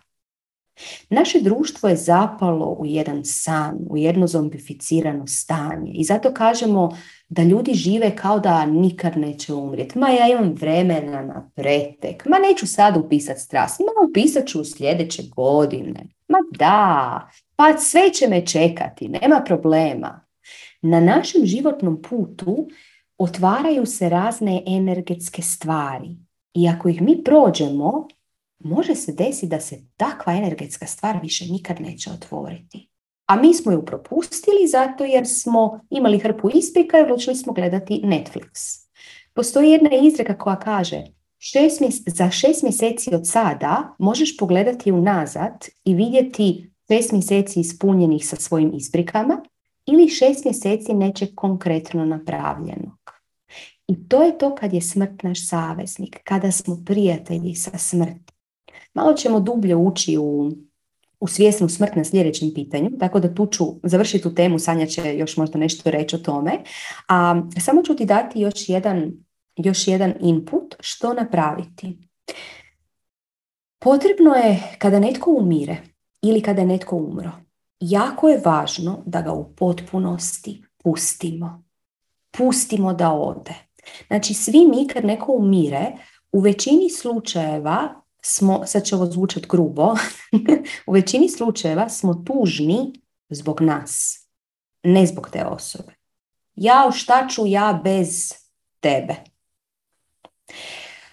Kada to kažete osobi koja umire ili osobi koja je umrla, otežat ćete joj prelazak. Ako to razmišljate stalno osobi koja je umrla, ona može i ostati tu pored vas. Ako niste oprostili sve osobi koja je umrla, ako ste ostali na bilo koji način vezani zamjeranjem, željom da je ona tu, na bilo koji način vezani za tu osobu, ta osoba doslovce može ostati vezana za vašu energetsku jezgru. Šta napraviti u tome slučaju? U tome slučaju ćete uzeti um, jedan predmet ili te osobe ili sliku te osobe ili nešto što će vam predstavljati za vas tu osobu. I napravit ćete poput malog oltara, bilo gdje u kući, ali ne u spavačoj sobi, znači ne spavača soba, bilo gdje drugdje. Poput malog oltara stavit ćete tu sliku, zapalit ćete jednu svječicu, donijet ćete nešto kao ponudu toj osobi i onda ćete tu zahvaliti toj osobi, zahvaliti na sva učenja, dozvoliti joj da ode svojim putem, da ju potpuno prepuštate ju vlastitom, vlastitom svom putu po kojem ona treba hodati. I što god ima tu riješite sa tom osobom. I onda taj oltar možete i ostaviti ili ga možete spremiti. I sa vremena na vrijeme kad vam dođe, zahvalite se toj osobi. Na taj način ćete u većini slučajeva moći potpuno otpustiti tu osobu da ode upravo tamo gdje je htjela otići. Sanja. Hvala ti, super si ovo rekla. Ja bih samo dodala, zapravo bi dodala na onaj sami početak ovog tvog izlaganja za tu protočnost emocija. Znači ovdje je baš taj, to zaglavljenje se dogodilo od tog sputavanja emocija, od zadržavanja emocija. Puno puta smo pričali, znači emotion, to je jednostavno energija koja mora biti u pokretu. E, ali tu je također jedan recept koji je nama zapravo dan. Kako te emocije da ispustimo iz sebe najlakše? Pokretom, Ok. Znači, mi bi ti preporučile da plešeš. Ako si bila kod nas na boginjama, imaš onu glazbu koja je posebno napravljena baš za neke, neke stvari i baš je posebno napravljena za otpuštanje emocija. Ako ne nije bitno, pleši nas šta god da te veseli. I uzmi si to kao dnevnu praksu. Znači ja danas pola sata plešem. I nek te to raduje. Jer spontano kretanje je ono što otpušta te emocije iz našeg tijela. Također, pjevanje, glasanje i pjevanje, nije uopće bitno jer sad ti imaš neki glas da to mogu susjedi slušati ili ne, nego pjevanje i glasanje je strahovito važno za otpuštanje emocija. Tako da pjevaj i pleši. Ako možeš to raditi u grupi, još bolje. Jer imate, znači sve drevne, opet ću ja na drevne, znači sve drevne znanosti imaju to štovanje života kroz ples i pjevanje i zvuk i bubnjanje i ozvučenje naših života, soundtrack naših života. To se radi uglavnom zajedno. Zašto? Zato jer se tu dogodi to jedno veselje to je jedno zajedničko veseljenje životu koje onda doda malo veselja i na ovo tvoje. Ko da je malo potencirano to veselje. Ne? Naravno, bilo bi ti super meditirat, koji god način, i izaći u svijet, pronaći neki novi hobi, postaviti sebe u apsolutni centar svog života. Svi znamo koliko je to teško brutalno nam je teško jer smo naučeni potpuno krivo, da je to sebično i onda smo to zaboravili pred 40 godina da su nas je to netko naučio i sad ne znamo više koji je razlog, ali čini nam se da nije u redu da smo mi sami sebi najvažniji. E pa jeste u redu jer samo kad si ti dobro možeš davati svijetu nešto što je dobro. Tako da probaj se malo zabavljati, probaj malo radosno stvarati. Šta god, uh, figura iz svog tijela. ne mora to biti nešto, neki predmet, ali može. Tako da treba malo dati sebi pokreta. Eto, to mi je sad palo na pamet Ines, pa, pa evo, to je to. Uh, sljedeće pitanje. Evo, ja ću ga čitati, može. Zanima me svjesna smrt. Od kako sam čula za to, to me toliko kopka i ne napušta me ta ideja. A s druge strane plaši me na neki način, te još uvijek nisam ništa istraživala na tu temu dublje. Može li nešto malo o tome i trebam li se upustiti u igru istraživanja toga? I hoće li biti riječi o tome na drugoj godini strasti? Evo ću samo reći jednu rečenicu, onda ću tebe pustiti nas. O tome je bilo zapravo puno, puno i na prvoj godini. Samo. Samo vi to niste bili u stanju čuti, jer ova tema je iz nekog razloga totalni tabu. Ines. Hvala Sanja. Da, smisao i svrha svetog rada je, kao što kaže jedan učitelj, izaći iz ovog života živ. Zapravo smisao velikog rada je svjesna smrt. Šta znači svjesna? Svjesna smrt, smrt, da se prvo razumijemo, je nešto najprirodnije ljudskom biću.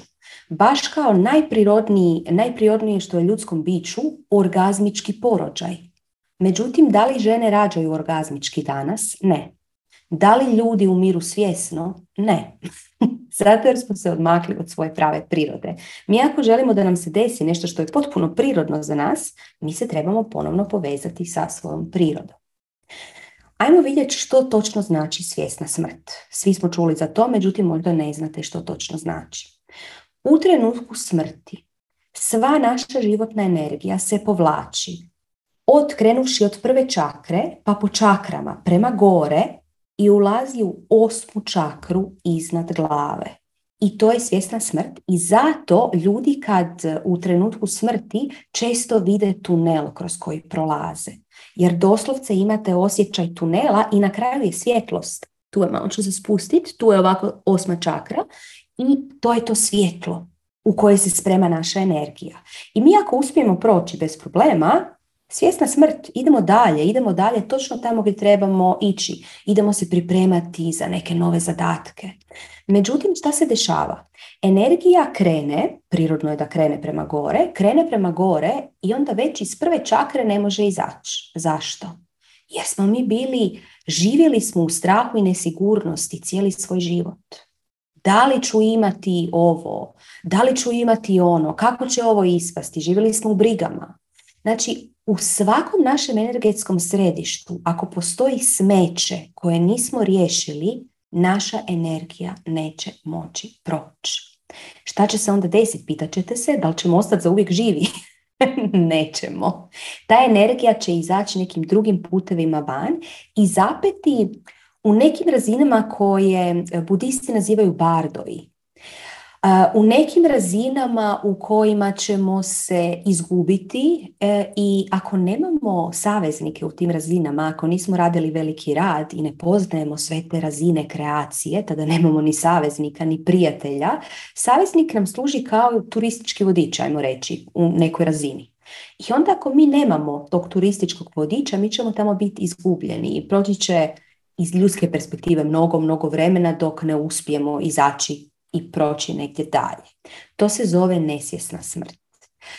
Zato je važan veliki rad. I ovo što je Sanja rekla, da li ćemo na drugoj godini raditi, e, da radit ćemo izravno na svjesnoj smrti, e, radit ćemo, radit ćemo isto tako kako provesti nekog ko je, ko trenutno umire ili ko je umro prije određenog vremena, kroz svjesnu smrt, ako on to sam ne može. Znači, dobit ćete i tu mogućnost. To je, to je najveći dar kojem čovjeku možete pokloniti. Onda ljudi pitaju, da li ja to smijem raditi? Šta ako njegova duša ne želi svjesnu smrt? Sve duše žele svjesnu smrt. To je najveći dar koji nekome možete dati.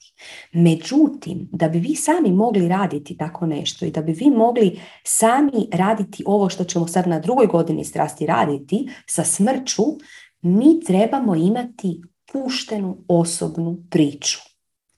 I to je ono što smo radili na prvoj godini. Sve dok se mi jako vežemo za to tko smo, što smo, tko nam je što napravio, kakve su bile situacije u životu koje nam eto nisu dale nešto da se desi. Sve dok imamo takve vezanosti, mi ne možemo imati svjesnu smrt. I zato je Sanja rekla da smo mi na svjesnoj smrti počeli raditi od prvog dana strasti, jer jesmo, ali nismo to imenovali, to je svjesna smrt, jer to nije bilo važno. I Sanja i ja i većina učitelja koje su na putu znanja neće vam davati beskorisne informacije, već će vam davati informacije koje su potrebne u određenom trenutku.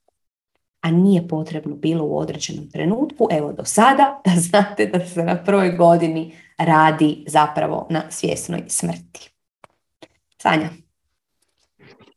Ovo je bilo za interni satsang, ali nema veze. E, pa da, mislim u krajnjoj liniji imate Isusa koji je napravio to i to je napravio tako da to svi vide. Znači, taj Isus je stvarno očito bio fantastičan učitelj po svim karakteristikama koje i svašta ima tu šta je on sve podučavao, ali nećemo ulaziti u to. I Biblija kao takva vam je jedan strahovito vrijedan magijski priručnik. I u svjesnoj smrti, kako je u Bibliji prikazuju i kako je u magiji prikazuju, mm, cijela ideja da se ti zapravo rastvoriš u svjetlost. Odnosno, u Isusovom slučaju ima to famozno uskrsnuće, navodno, navodno, se možeš ti i utjeloviti ako hoćeš u ovoj istoj realnosti nakon svjesne smrti.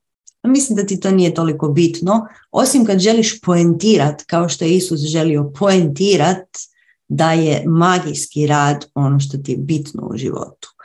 I svjesna smrt je zapravo temelj velikog rada. Mislim, to je ono što želimo napraviti sa svim ovim suludim praksama koje radimo. I temelj velikog rada i vrlo često ćete čuti da se to zove um, dugino tijelo ili svjetlosno tijelo ili solarno tijelo ili tijelo od svjetla na bilo koji način. Imate to u svim tradicijama koje postoje. Znači od šamana američkih do mongola, do budista, do indijaca, do svih i dakle i katolici, odnosno kršćanska cijela zajednica bi to trebala imati. Također, to je zapravo i ono što su Egipćani htjeli postići sa ovim svojim mumijama, samo nisu više imali znanje, nisu kužili šta to znači i onda su oni mrtva tijela pokušavali na neki način držati neko vrijeme u tom istom stanju. Je dakle šta, svjesna smrt, cijela ideja toga je da tvoje energetsko tijelo ostane netaknuto dok se tvoje fizičko tijelo nestaje. I mislim da nećemo više dalje o tome, ali pritimač to vam je sve ukupni napor svega šta radite vam služi tome da dobijete taj ulaz, taj prolaz, odnosno da ostanemo živi nakon smrti. Mislim da, mislim da je to dosta Ines za sada.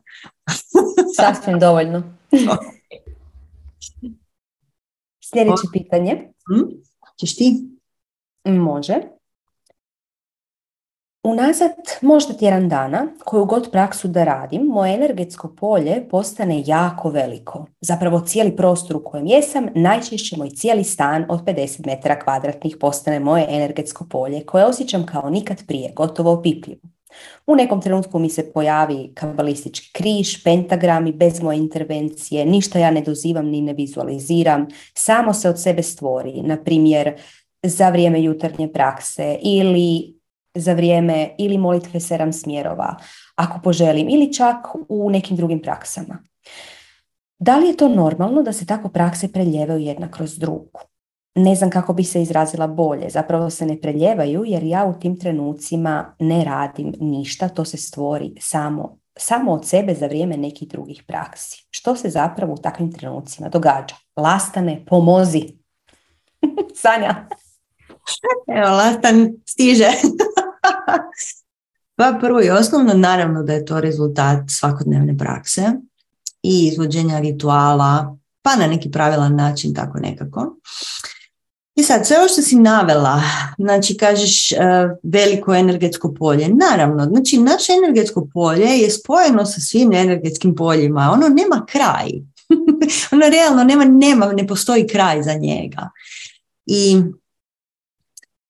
dobro, htjela sam reći, s time ćemo nešto raditi kasnije, ali nije važno. E, dogoditi se da ti se pojave pentagram i kabalistički križ, naravno. Znači oni se pojave i ti kroz svakodnevne rituale ti zapravo samo učvršćuješ te strukture, tu svetu geometriju koju si postavila oko sebe, ali oni su cijelo vrijeme tu.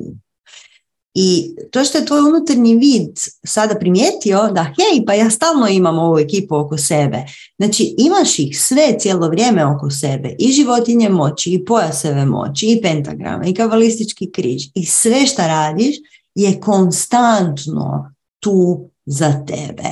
I ako svaki dan malo učvrstiš još sa ritualom sve to što radiš, to naravno da postaje sve moćnije i moćnije. Počet ti se pojavljivati novi elementi tu, počet će ti dolaziti neke nove informacije tu, ali to je na tebi da spoznaš kada i kako.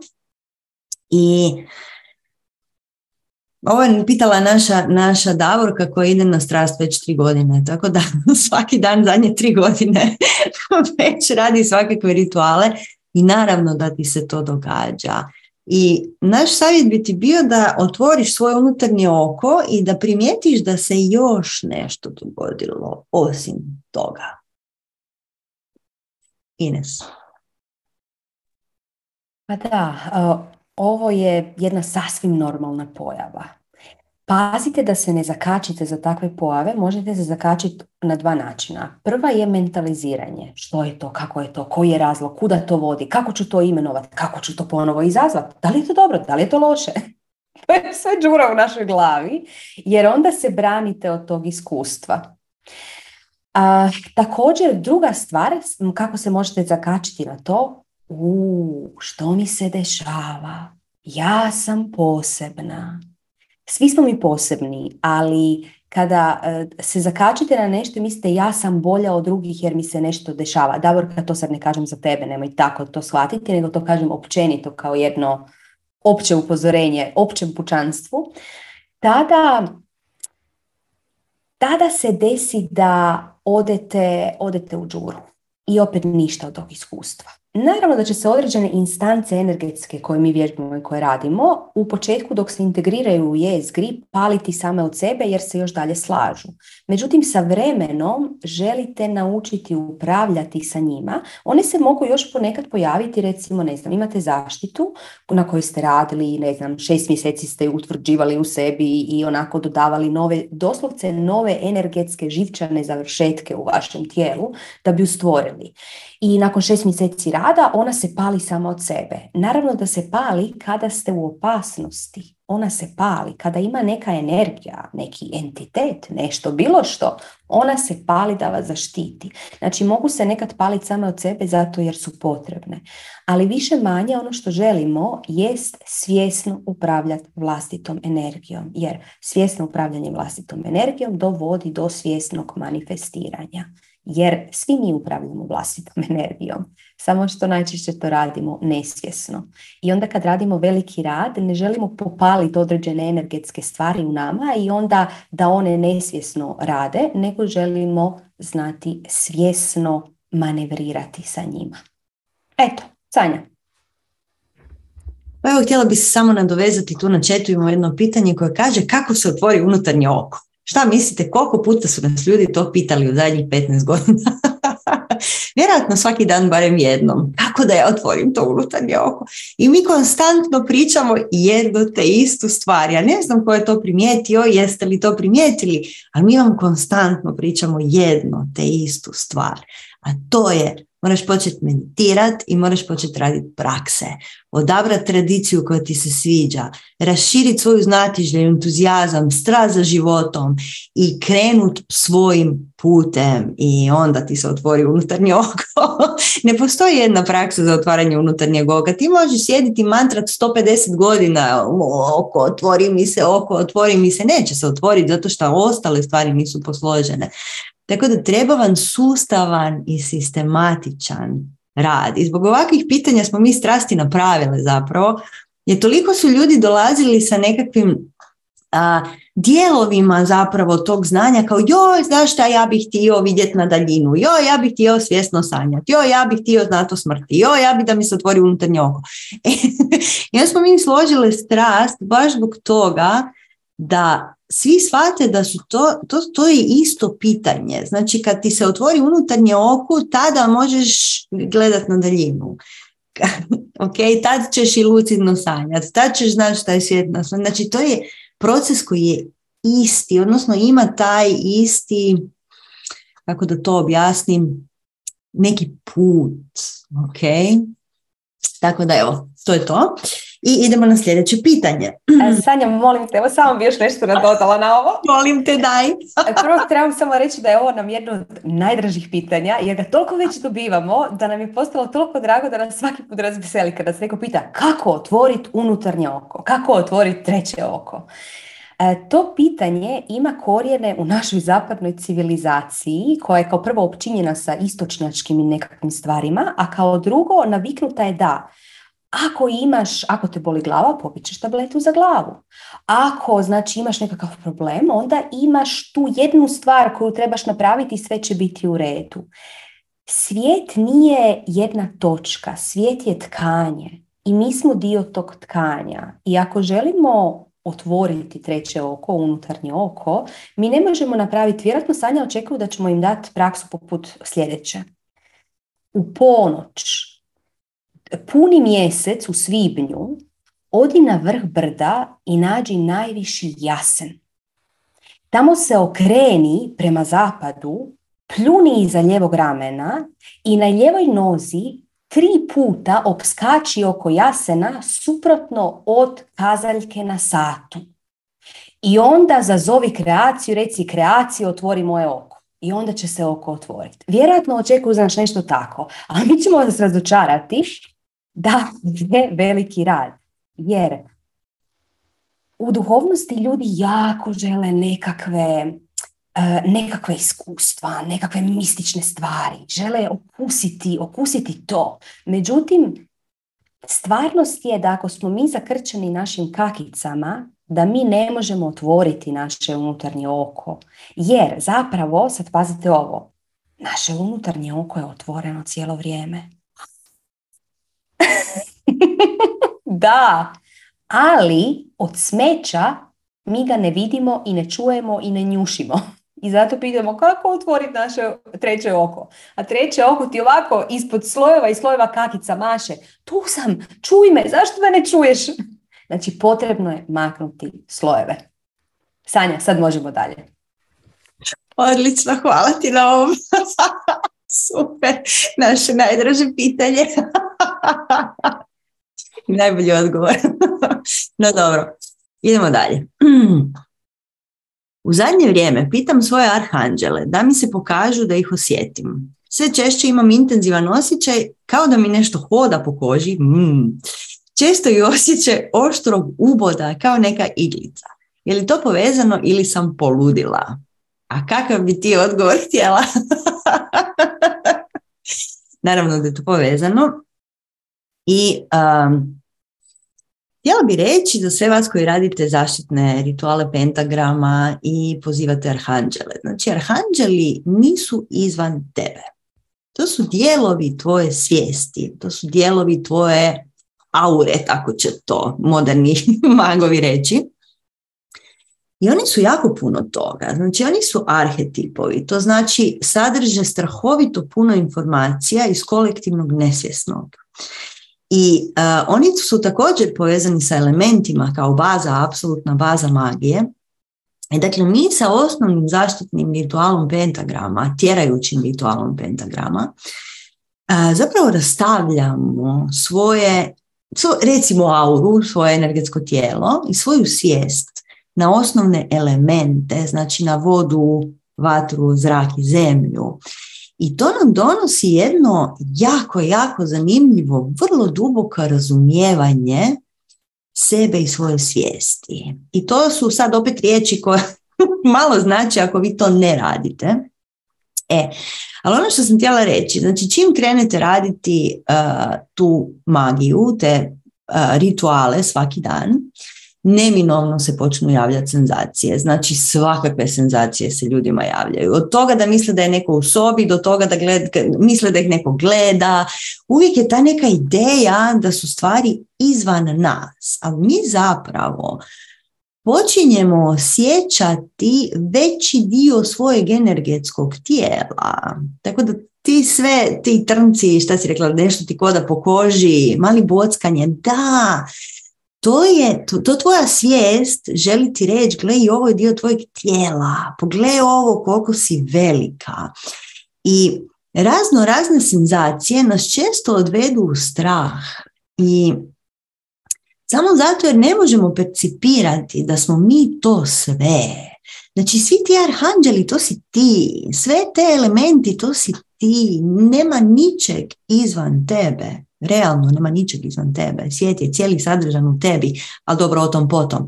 Recimo, recimo da je taj jedan prostor, si to ti. I kako radite uh, tu zapadnjačku magiju i istočnjačku i šamansku i svakakvu, ono što se događa je to naše buđenje sveukupnosti naših tijela, jer fizičko tijelo je samo jedno tijelo. Imate puno naših predavanja jogijskih od tih puno tijela koje mi imamo, znači od astralnog, praničnog, mentalnog i tako dalje i tako dalje. Onda recimo u zapadnjačkoj magiji se to se skupa naziva aura, da sad ne ulazimo previše u detalje. Znači mi imamo jako puno tijela oko našeg fizičkog tijela. E.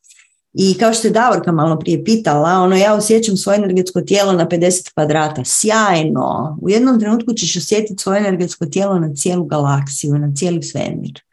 Jer to je zapravo veličina tvog energetskog tijela. Ali dobro, vratit ćemo se nazad. U velikom je tijelo ko soba. I ono što ti je bitno znat kod tog rituala pentagrama je da je to, on je prvi ritual u zapadnjačkoj magiji. I on je tu kako bi sagradio spremnik za sve senzacije koje slijede, koje su mnogo, mnogo jače. Okay? I zahtjeva zahtjeva od tebe to povjerenje da ti kreneš crtati te zvijezde po, po, oko sebe da ništa zapravo ne osjetiš do jednog trenutka kad to počneš osjećati. I te senzacije će vam se mijenjati. Hm? Znači osjećat ćete ih različito ovisno o tome koliko dugo radite, koliko ste fokusirani na to što radite i koje još rituale radite poslije toga. Jer poslije toga se rade ovi malo kompleksniji rituali. I zato sam rekla da to građanje spremnika za reakcije našeg, našeg sustava na te kompleksnije rituale koje dođu kasnije. I ti kompleksniji rituali koji dođu kasnije će zahtijevati, na primjer, od vas da prihvatite neke mračnije dijelove svoje svijesti, jer uvijek je taj put takav. Znači, mi krećemo u svaki veliki rad, znači iz bilo koje tradicije, kroz čišćenje. To je uh, Lesser Benish virtual pentagrama, znači to je čišćenje. I evo, tu ću završiti, samo ću vam najaviti da mislim da je 30.9. nisam sigurna, dva petka za redom, ćemo imati nastavak na mali ritual pentagrama, zvati će se srednji stup, koji će vam malo pomoći da te senzacije učvrstimo, da te senzacije nam počinju biti malo jasnije. Eto, Ines imaš nešto da dodati. Hvala Sanja, sve si rekla, evo ja ću samo nadovezat ono što smo već rekli, ali da istaknemo da sve senzacije sasvim su normalne, stvari kako se integriraju, sve više i više ćemo osjećati, kako rastemo na našem putu, sve više i više ćemo osjećati. Ono što ne želimo je zakačiti se za to, mentalizirati prijanjati za to. I bilo je jedan dio pitanja koji kaže da li je to, čekaj, kako je to bilo, da li je to normalno ili sam, aha, je li to povezano ili sam poludila? Jedno tajno otkriće. Pš. Svi smo mi ludi. Samo neki su toga svjesni, a neki se pretvaraju da nisu ludi. Sanja, hoćemo na sljedeće pitanje? Hoćemo, da. Evo, hoćeš da ga ja čitam. Molim te. Da, jer je ogromno. Mhm. Između milijun otkrića, kao rezultat strasti, otkrila sam da je moj poziv prenositi znanja koja trebaju drugi ljudi da ja cijeli život prenosim svakojaka znanja i pomažem drugima koji su na mjestu na kojem sam ja nekada bila. Kroz razne prakse sam dotakla neke druge svoje živote i u svima sam učiteljica, pomagačica, odgajateljica i tako dalje. Sve edukacije koje sam ikad prošla u životu imaju za cilj pomagati drugima prenoseći svoja znanja i iskustva. Jasno da jasnije ne može biti. Strast mi je donijela hrabrost, energije, volju, fokus i jasnoću da ponovno krenem takvim putem i prenosim znanja sa strasti na način da pomognem ljudima koji su danas tamo gdje sam ja nekada davno bila. Prvo mi se Đuro rugao da glumim vašeg apostola, koji će sad uokolo ponavljati vaša učenja, onda da sam fejker, pa lopov, tako dalje, tako dalje. I onda sam ja to sve skupa raščistila, jer kad otvorim usta na temu strasti, ja se ne znam zaustaviti. Ljudi kojima sam počela pričati nisu još ni krenuli našim putem i ja znam pričati njihovim jezikom. I sjećam se sebe takve. U trenucima tišine, najčešće navečer prije spavanja, dogodi mi se kao da me netko pustio snimku cijelog predavanja koje moramo držati. Sve čujem i vidim šta pričam, kome pričam, ponekad čujem i pitanja koje mi ljudi postavljaju, tako dalje. Ništa ja ne trebam ni raditi, ni pripremati, sve čuči u meni. Pa ipak ostaje pitanje tko sam ja da budim ljude uokolo. Ines. Svi mi ovdje smo učitelji nekome. I to je uvijek. Svi ljudi svi ljudi dotiču druge ljude na svjestan ili nesvjestan način. To je neminovno. I naravno da kada smo mi puni svjetlosti, da ćemo raditi na buđenju ljudi. Međutim, ono što je jako važno napomenuti, da dok ste na strasti, vi ste u procesu velikog rada. I to je jedan proces. I sva znanja i sve prakse se polagano razvijaju u vama, polagano otkrivate. Znate da imate slojeve i slojeve i slojeve. I kako prolazite kroz prakse, na određenom ste sloju, ali niste još prošli skroz, skroz do unutra, niste još prošli sve slojeve. Tada zapravo prakse sa strasti, dok se strast u potpunosti ne završi, znači cijeli program od svih koliko godina sanjam, vidjet ćemo, dok se strast ne završi, znači sve godine strasti, te prakse sa strasti nemojte dijeliti. Jer može vas žuro uvjeriti, ja pa ja sam radila ne znam, neku praksu, znam što ona treba napraviti. Jeste li sigurni? Jer praksa koju dobijete, počnete raditi na njoj i dobijete određena učenja. Super. I uvjereni su da se ta učenja ta. I onda kasnije, ako radite još praksu, dođu neka nova učenja. Aha, otkud sad ovo? Jako je važno znati, poznavati u svaki detalj, svaku praksu. Biti potpuno bez svoje osobne priče kako bi mogli vidjeti u osobi u određenom trenutku šta ta osoba treba dobiti. Jer naravno da kada smo mi krenemo u nekakav rad i kada vidimo koliko nam je to odlično za nas, koliko nam to mijenja život, da to, dijelimo, da to želimo dijeliti sa svima. I u nekoj najboljoj namjeri to dijelimo sa svima. Međutim, trebamo znati da ako krivu praksu ili dobru praksu na krivi način nekome damo u krivom trenutku ili neko znanje kažemo u nekom trenutku, tada možemo napraviti veću štetu osobi nego korist. Jer zašto mi sad na sastancima ne dijelimo prakse? Kao prvo zato ne bi stigli, zato je potrebno baš učenje, baš škola.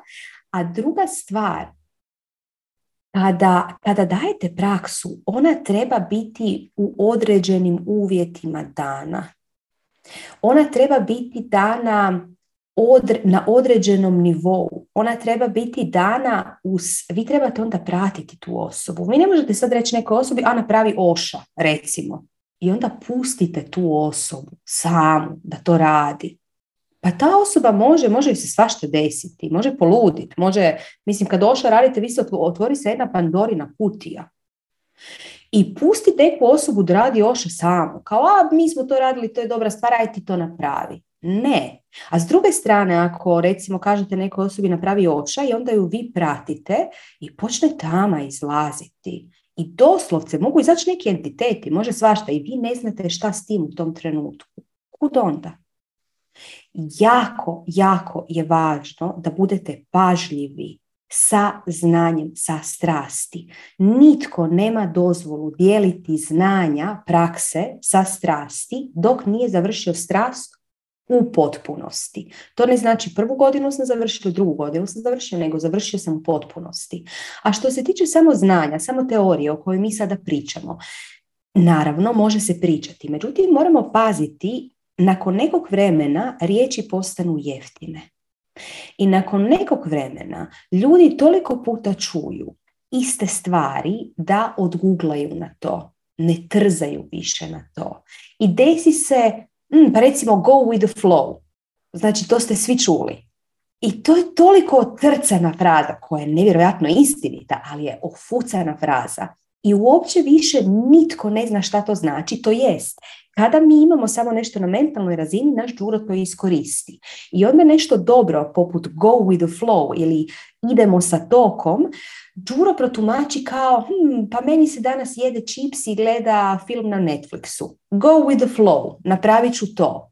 To je potpuno svetogrđe tog go with the flow.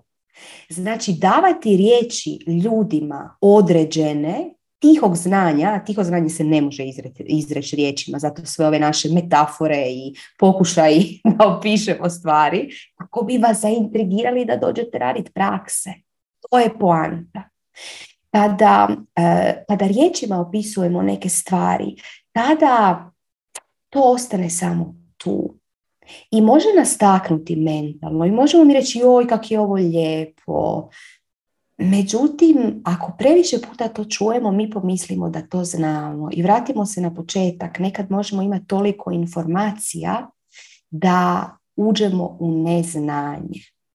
S druge strane, isto se zna desiti, i da kad to ne kažem da je sad kod tebe, nego opet, opet kažem općenito, zna se desiti kad imamo razna znanja, da čujemo neko u nevolji, uđemo u ulogu spasitelja, ću tebi pomoći i kažemo sve što znamo. Počnemo popovat, počnemo litanije pričati. Ta osoba to ne želi čuti. Jel vas tražila pomoć? Nije. Druga je stvar ako vas traži pomoć. Međutim, zeznuta je to stvar. Dakle, odgovor je ne. Prakse sa strasti ne možete davati dok niste sve završili upravo zbog ovog razloga. Sanja. Hvala ti, lijepo si, baš si lijepo objasnila. Ja bi se još malo nadovezala na to selektivno slušanje naših učenika. Znači u uvodnom predavanju mi damo tu uputu da ne dijelimo prakse sa ljudima zbog njegovanja svetosti prakse. Okay? Jer kao što Ines sad predivno objasnila, riječi pokvare iskustvo i teorija ofuca tu praksu, jer ljudima ti kažeš nešto, ali oni ne tragaju što je, što je iza tih riječi. Pogotovo što si napisala da su to ljudi koji nisu na putu velikog grada to zna biti jako kontraproduktivno jer ljudi kad čuju nešto od tebe koja si brutalno iskusna sad već u tome za sebe, oni čuju od tebe o nekim praksama i to im zvuči kako? Onako kako oni to tumače iz svoje osobne priče. Oni ne čuju tvoje riječi isto kao što ti ne čuješ zapravo naše riječi. Selektivno slušanje postoji. Nije to nikakva kritika, to je samo tako. Ljudi su spremni čut u trenutku kad su spremni čut. Inače, to samo prođe pored njih. Ko što smo mi rekli u uvodnom predavanju, prakse se ne dijele. okay.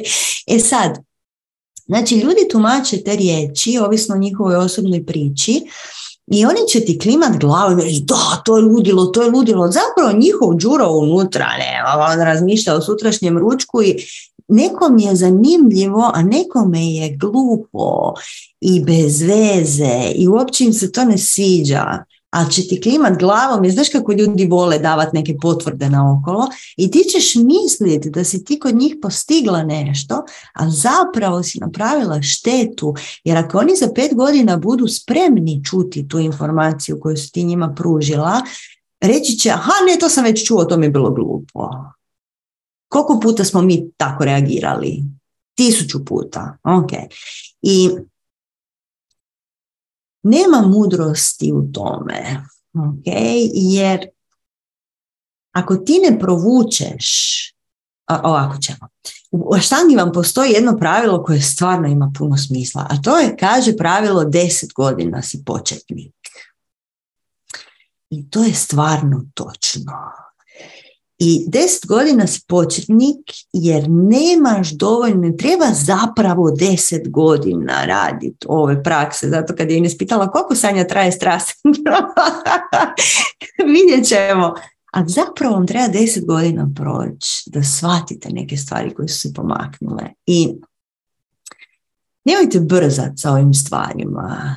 I najgore što možeš je zapravo kroz nestrpljenje provući sve ovo znanje i svu ovu mudrost. I pazi, ti dobivaš mudrost i ajde sad u tišini odradi sa sobom proces da utjeloviš tu mudrost, da provučeš tu mudrost kroz tijelo i iskoristi lukavost prema svojem džuri, Okay? I on kad ti kaže sad trebaš ispričati nešto o tome, ti ćeš biti najpametnije sad i pomoći ćeš mu jako puno ako nešto ispričaš, ti kažeš Đuri, znaš šta, nećemo sad. Sad ćemo malo u tišini iskontemplirati i onda ćemo odlučiti o tome. I znaš šta, odluka će ti uvijek biti ne ispričat to što si htjela ispričat. I treba paziti jer naš jezik je brži od svega, svih naših sustava treba dobro sa, tom, sa tim jezikom upravljati. I ono što bi ti bio moj savjet je zapisati to što ti se događa u glavi. Ti kažeš ja imam sva pitanja i sva predavanja, imali smo to i mi. E, a poanta je nemati. Svačate? Puno puta su nas ljudi pitali kako se vi pripremate za svoja predavanja. Mi se pripremimo za svoje predavanje i onda bacimo sve bilješke. Tako se mi pripremamo za svoje predavanja. Jer dokle god ti ne kanaliziraš svoje više ja, zaboravi na to da će to biti dobro. I sad ovo zvuči grubo, znam, ali evo, htjela bi ti samo to reći. Doći će ti trenutak kad ćeš sjesti ispred ljudi, ko što sad mi sjedimo ispred ljudi, i iz nas idu riječi koje nismo, kojima nismo mi razmišljale, pisale, ne znam ja šta svašta radile, nego ovisno o tome ko sluša, te riječi će imat neku, imat nešto, neku težinu za njega. I Znači sad možeš zapisati to sve što ti se događa u glavi. To bi ti moglo biti stvarno korisno. Znači ti vrtiš u glavi svoja predavanja, odlično. Zapiši to što ti se vrti u glavi i onda to pročitaj nekad kasnije. I vidjet ćeš da vidjet ćeš da u jednom trenutku ćeš prekoračiti to i onda ćeš tek postati pravi učitelj. Evo, ne bi dalje o tome. E, možemo nastrasti dalje o tome. Ali evo, mi bi sugerirali još samo malo vremena. Okay? Da daš još malo vremena, da se stvari razviju kako spada. Biće super. Ines, smo mi spremne za ovo zadnje pitanje? Imamo još dva pitanja, zato je zadnje stvarno kratko, tako da, evo, čitam. Pitanje se tiče odnosa. Kaže, voljela bih da malo više pričate o odnosima. Sanja, što kažeš? Nismo nikad pričale o odnosima, ha? to je to u meni ako sam privukla kolegicu koja je nakon jedne godine prekinula prijateljstvo sa mnom. A sve je bilo idealno. Lekcija. Dosta radim na zakonu privlačenja i manifestiranju, no očito je da mi još treba pojašnjenja. Čim sam na svom putu stigla i do vas. Eto, Sanja? Pa evo, draga Majo, mi imamo jako, jako puno materijala na našem YouTube kanalu koji je besplatan i uvijek dostupan. Imamo jako puno svega o odnosima. Ima, koliko se sad mogu sjetiti, postoje dva šatora, jedan za drugim koji se zove ogledalce ogledalce, koji je kompletno isključivo tako i o odnosima. Ali u svim našim šatorima, evo danas se nismo tekli takle odnose jer smo htjeli ove neke malo drugačije teme, u svim našim šatorima imaš odgovor na sva ova tvoja pitanja i ako želiš se baviti doista odnosima, možeš uzeti našu radionicu koja se zove opasne veze. Ali ono što ti ovdje kažeš, dosta radim na zakonu privlačenja i manifestiranju. Bilo bi super da sad kad si našla ovaj vlak zvan Supernaturals, odeš na YouTube kanal i onda istražiš sve materijale koji su se tu dogodili. Zato što mi radimo već jako, jako, jako dugo i onda ljudi svježe upadnu u to područje i, i onda im je divno jer imaju stotine i stotine sati razno raznih informacija od kojih su neke i korisne. Evo, znači šator ogledalca, ogledalca imaš dva komada i radionica opasne veze, tu ti je kompletno i skroz o odnosima, a sve ostalo ima jako puno odnosima, tako da ja samo više ne, nekako ne bi dalje trošila prostor u to, osim Ines ako ti nemaš još nešto za dodati. Ne, trajimo već dva sata, a ima dovoljno materijala, tako da savjetujem da, da pogledaš tamo, jer u par minuta nećemo moći toliko puno reći kao što smo tamo govorili u dva satsanga i u jednoj radionici. A imamo zadnje pitanje koje ćemo obraditi. Ja ću ga vrlo skratiti, Sanja. Može, pa evo ti kreni odgovarati. Znači, e, postoji neka govorkanja koja kruže u okolo da na strasti mi nećemo držati predavanja, već da će to raditi asistentice ili da će to raditi neka XY osoba. Sanja, što ti kažeš na to? Ja ne znam kako to neko od nas može očekivati. Ikada. Zar vi ne vidite koliko mi uživamo radeći ovo? Tako da to radimo stalno i besplatno i za svakog ko to želi čuvati. Desam se. U svakom slučaju. Dakle, da, čuli smo da svašta ljudi pričaju o strasti, a stvarno nam nije jasno odakle te informacije i Đuro je, Đuro je preuzeo jako puno tu nekakvih kontrola.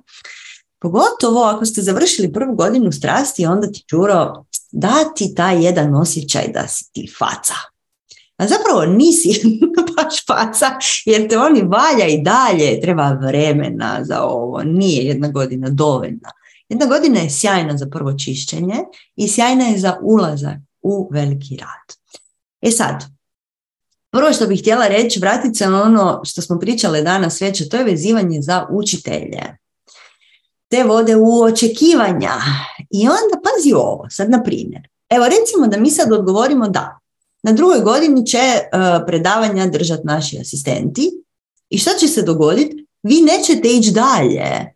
Mislim, ali to je takav gubitak ljudi. Dakle, to nije istina da sad odmah ovu rečenicu neko ne čuje krivo.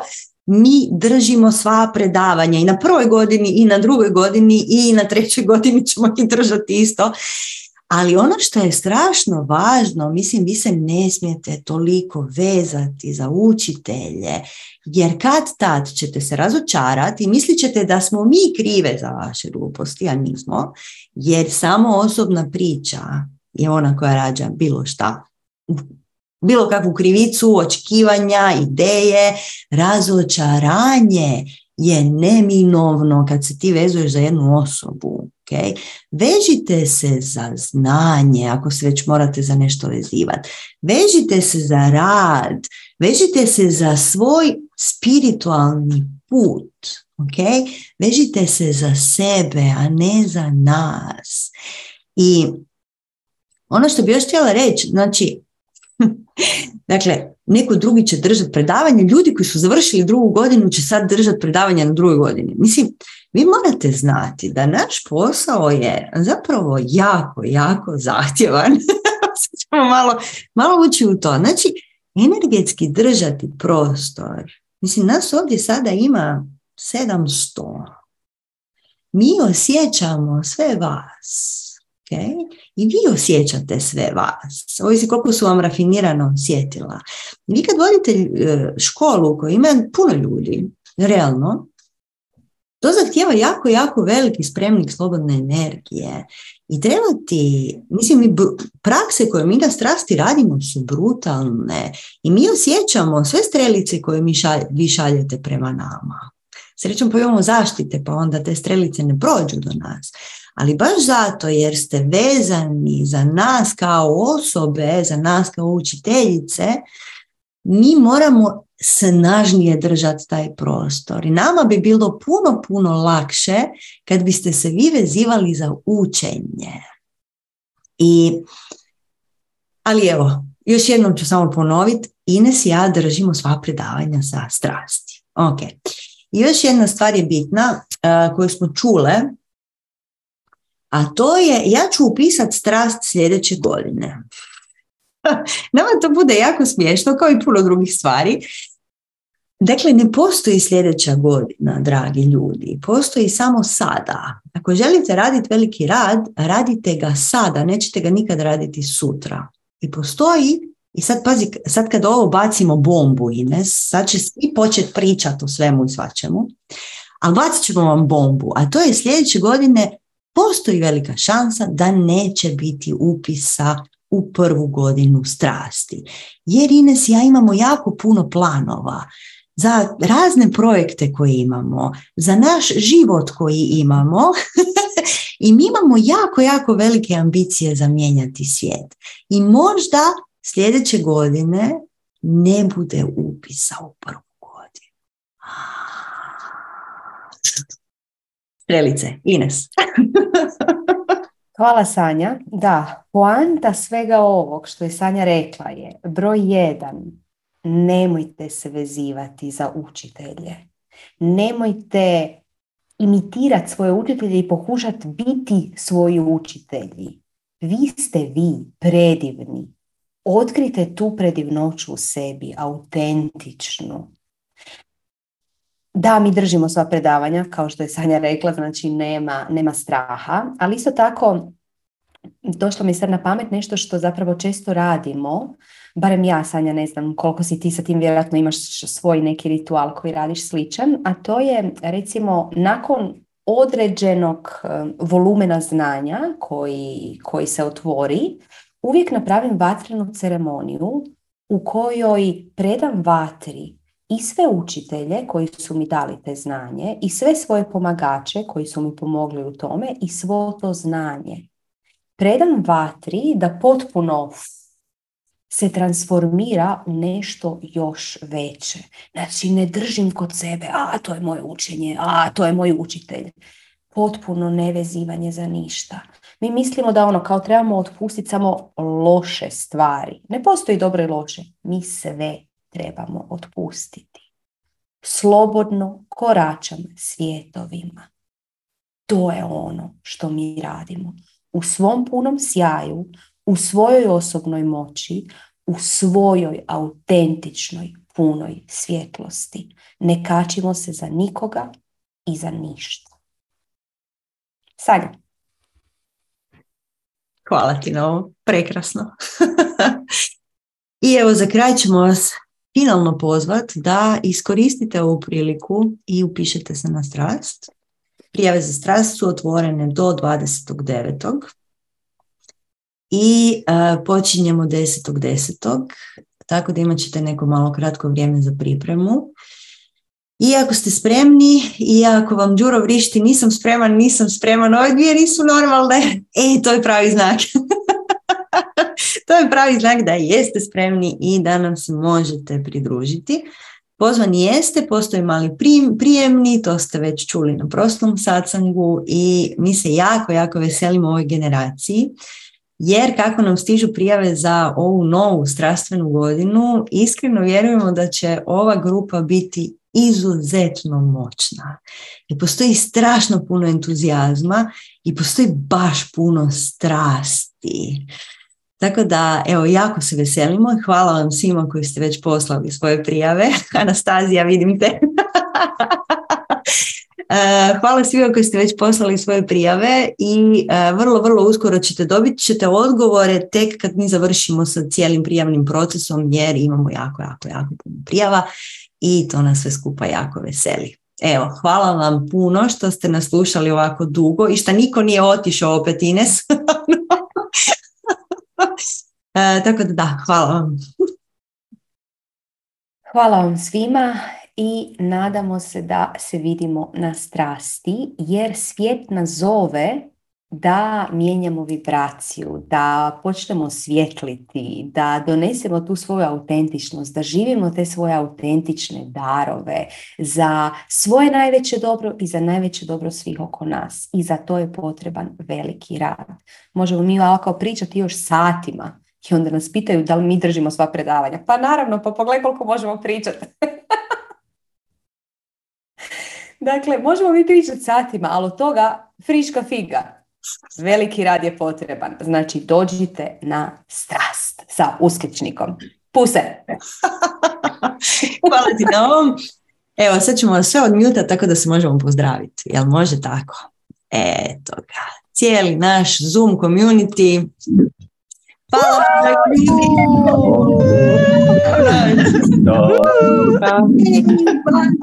Hvala.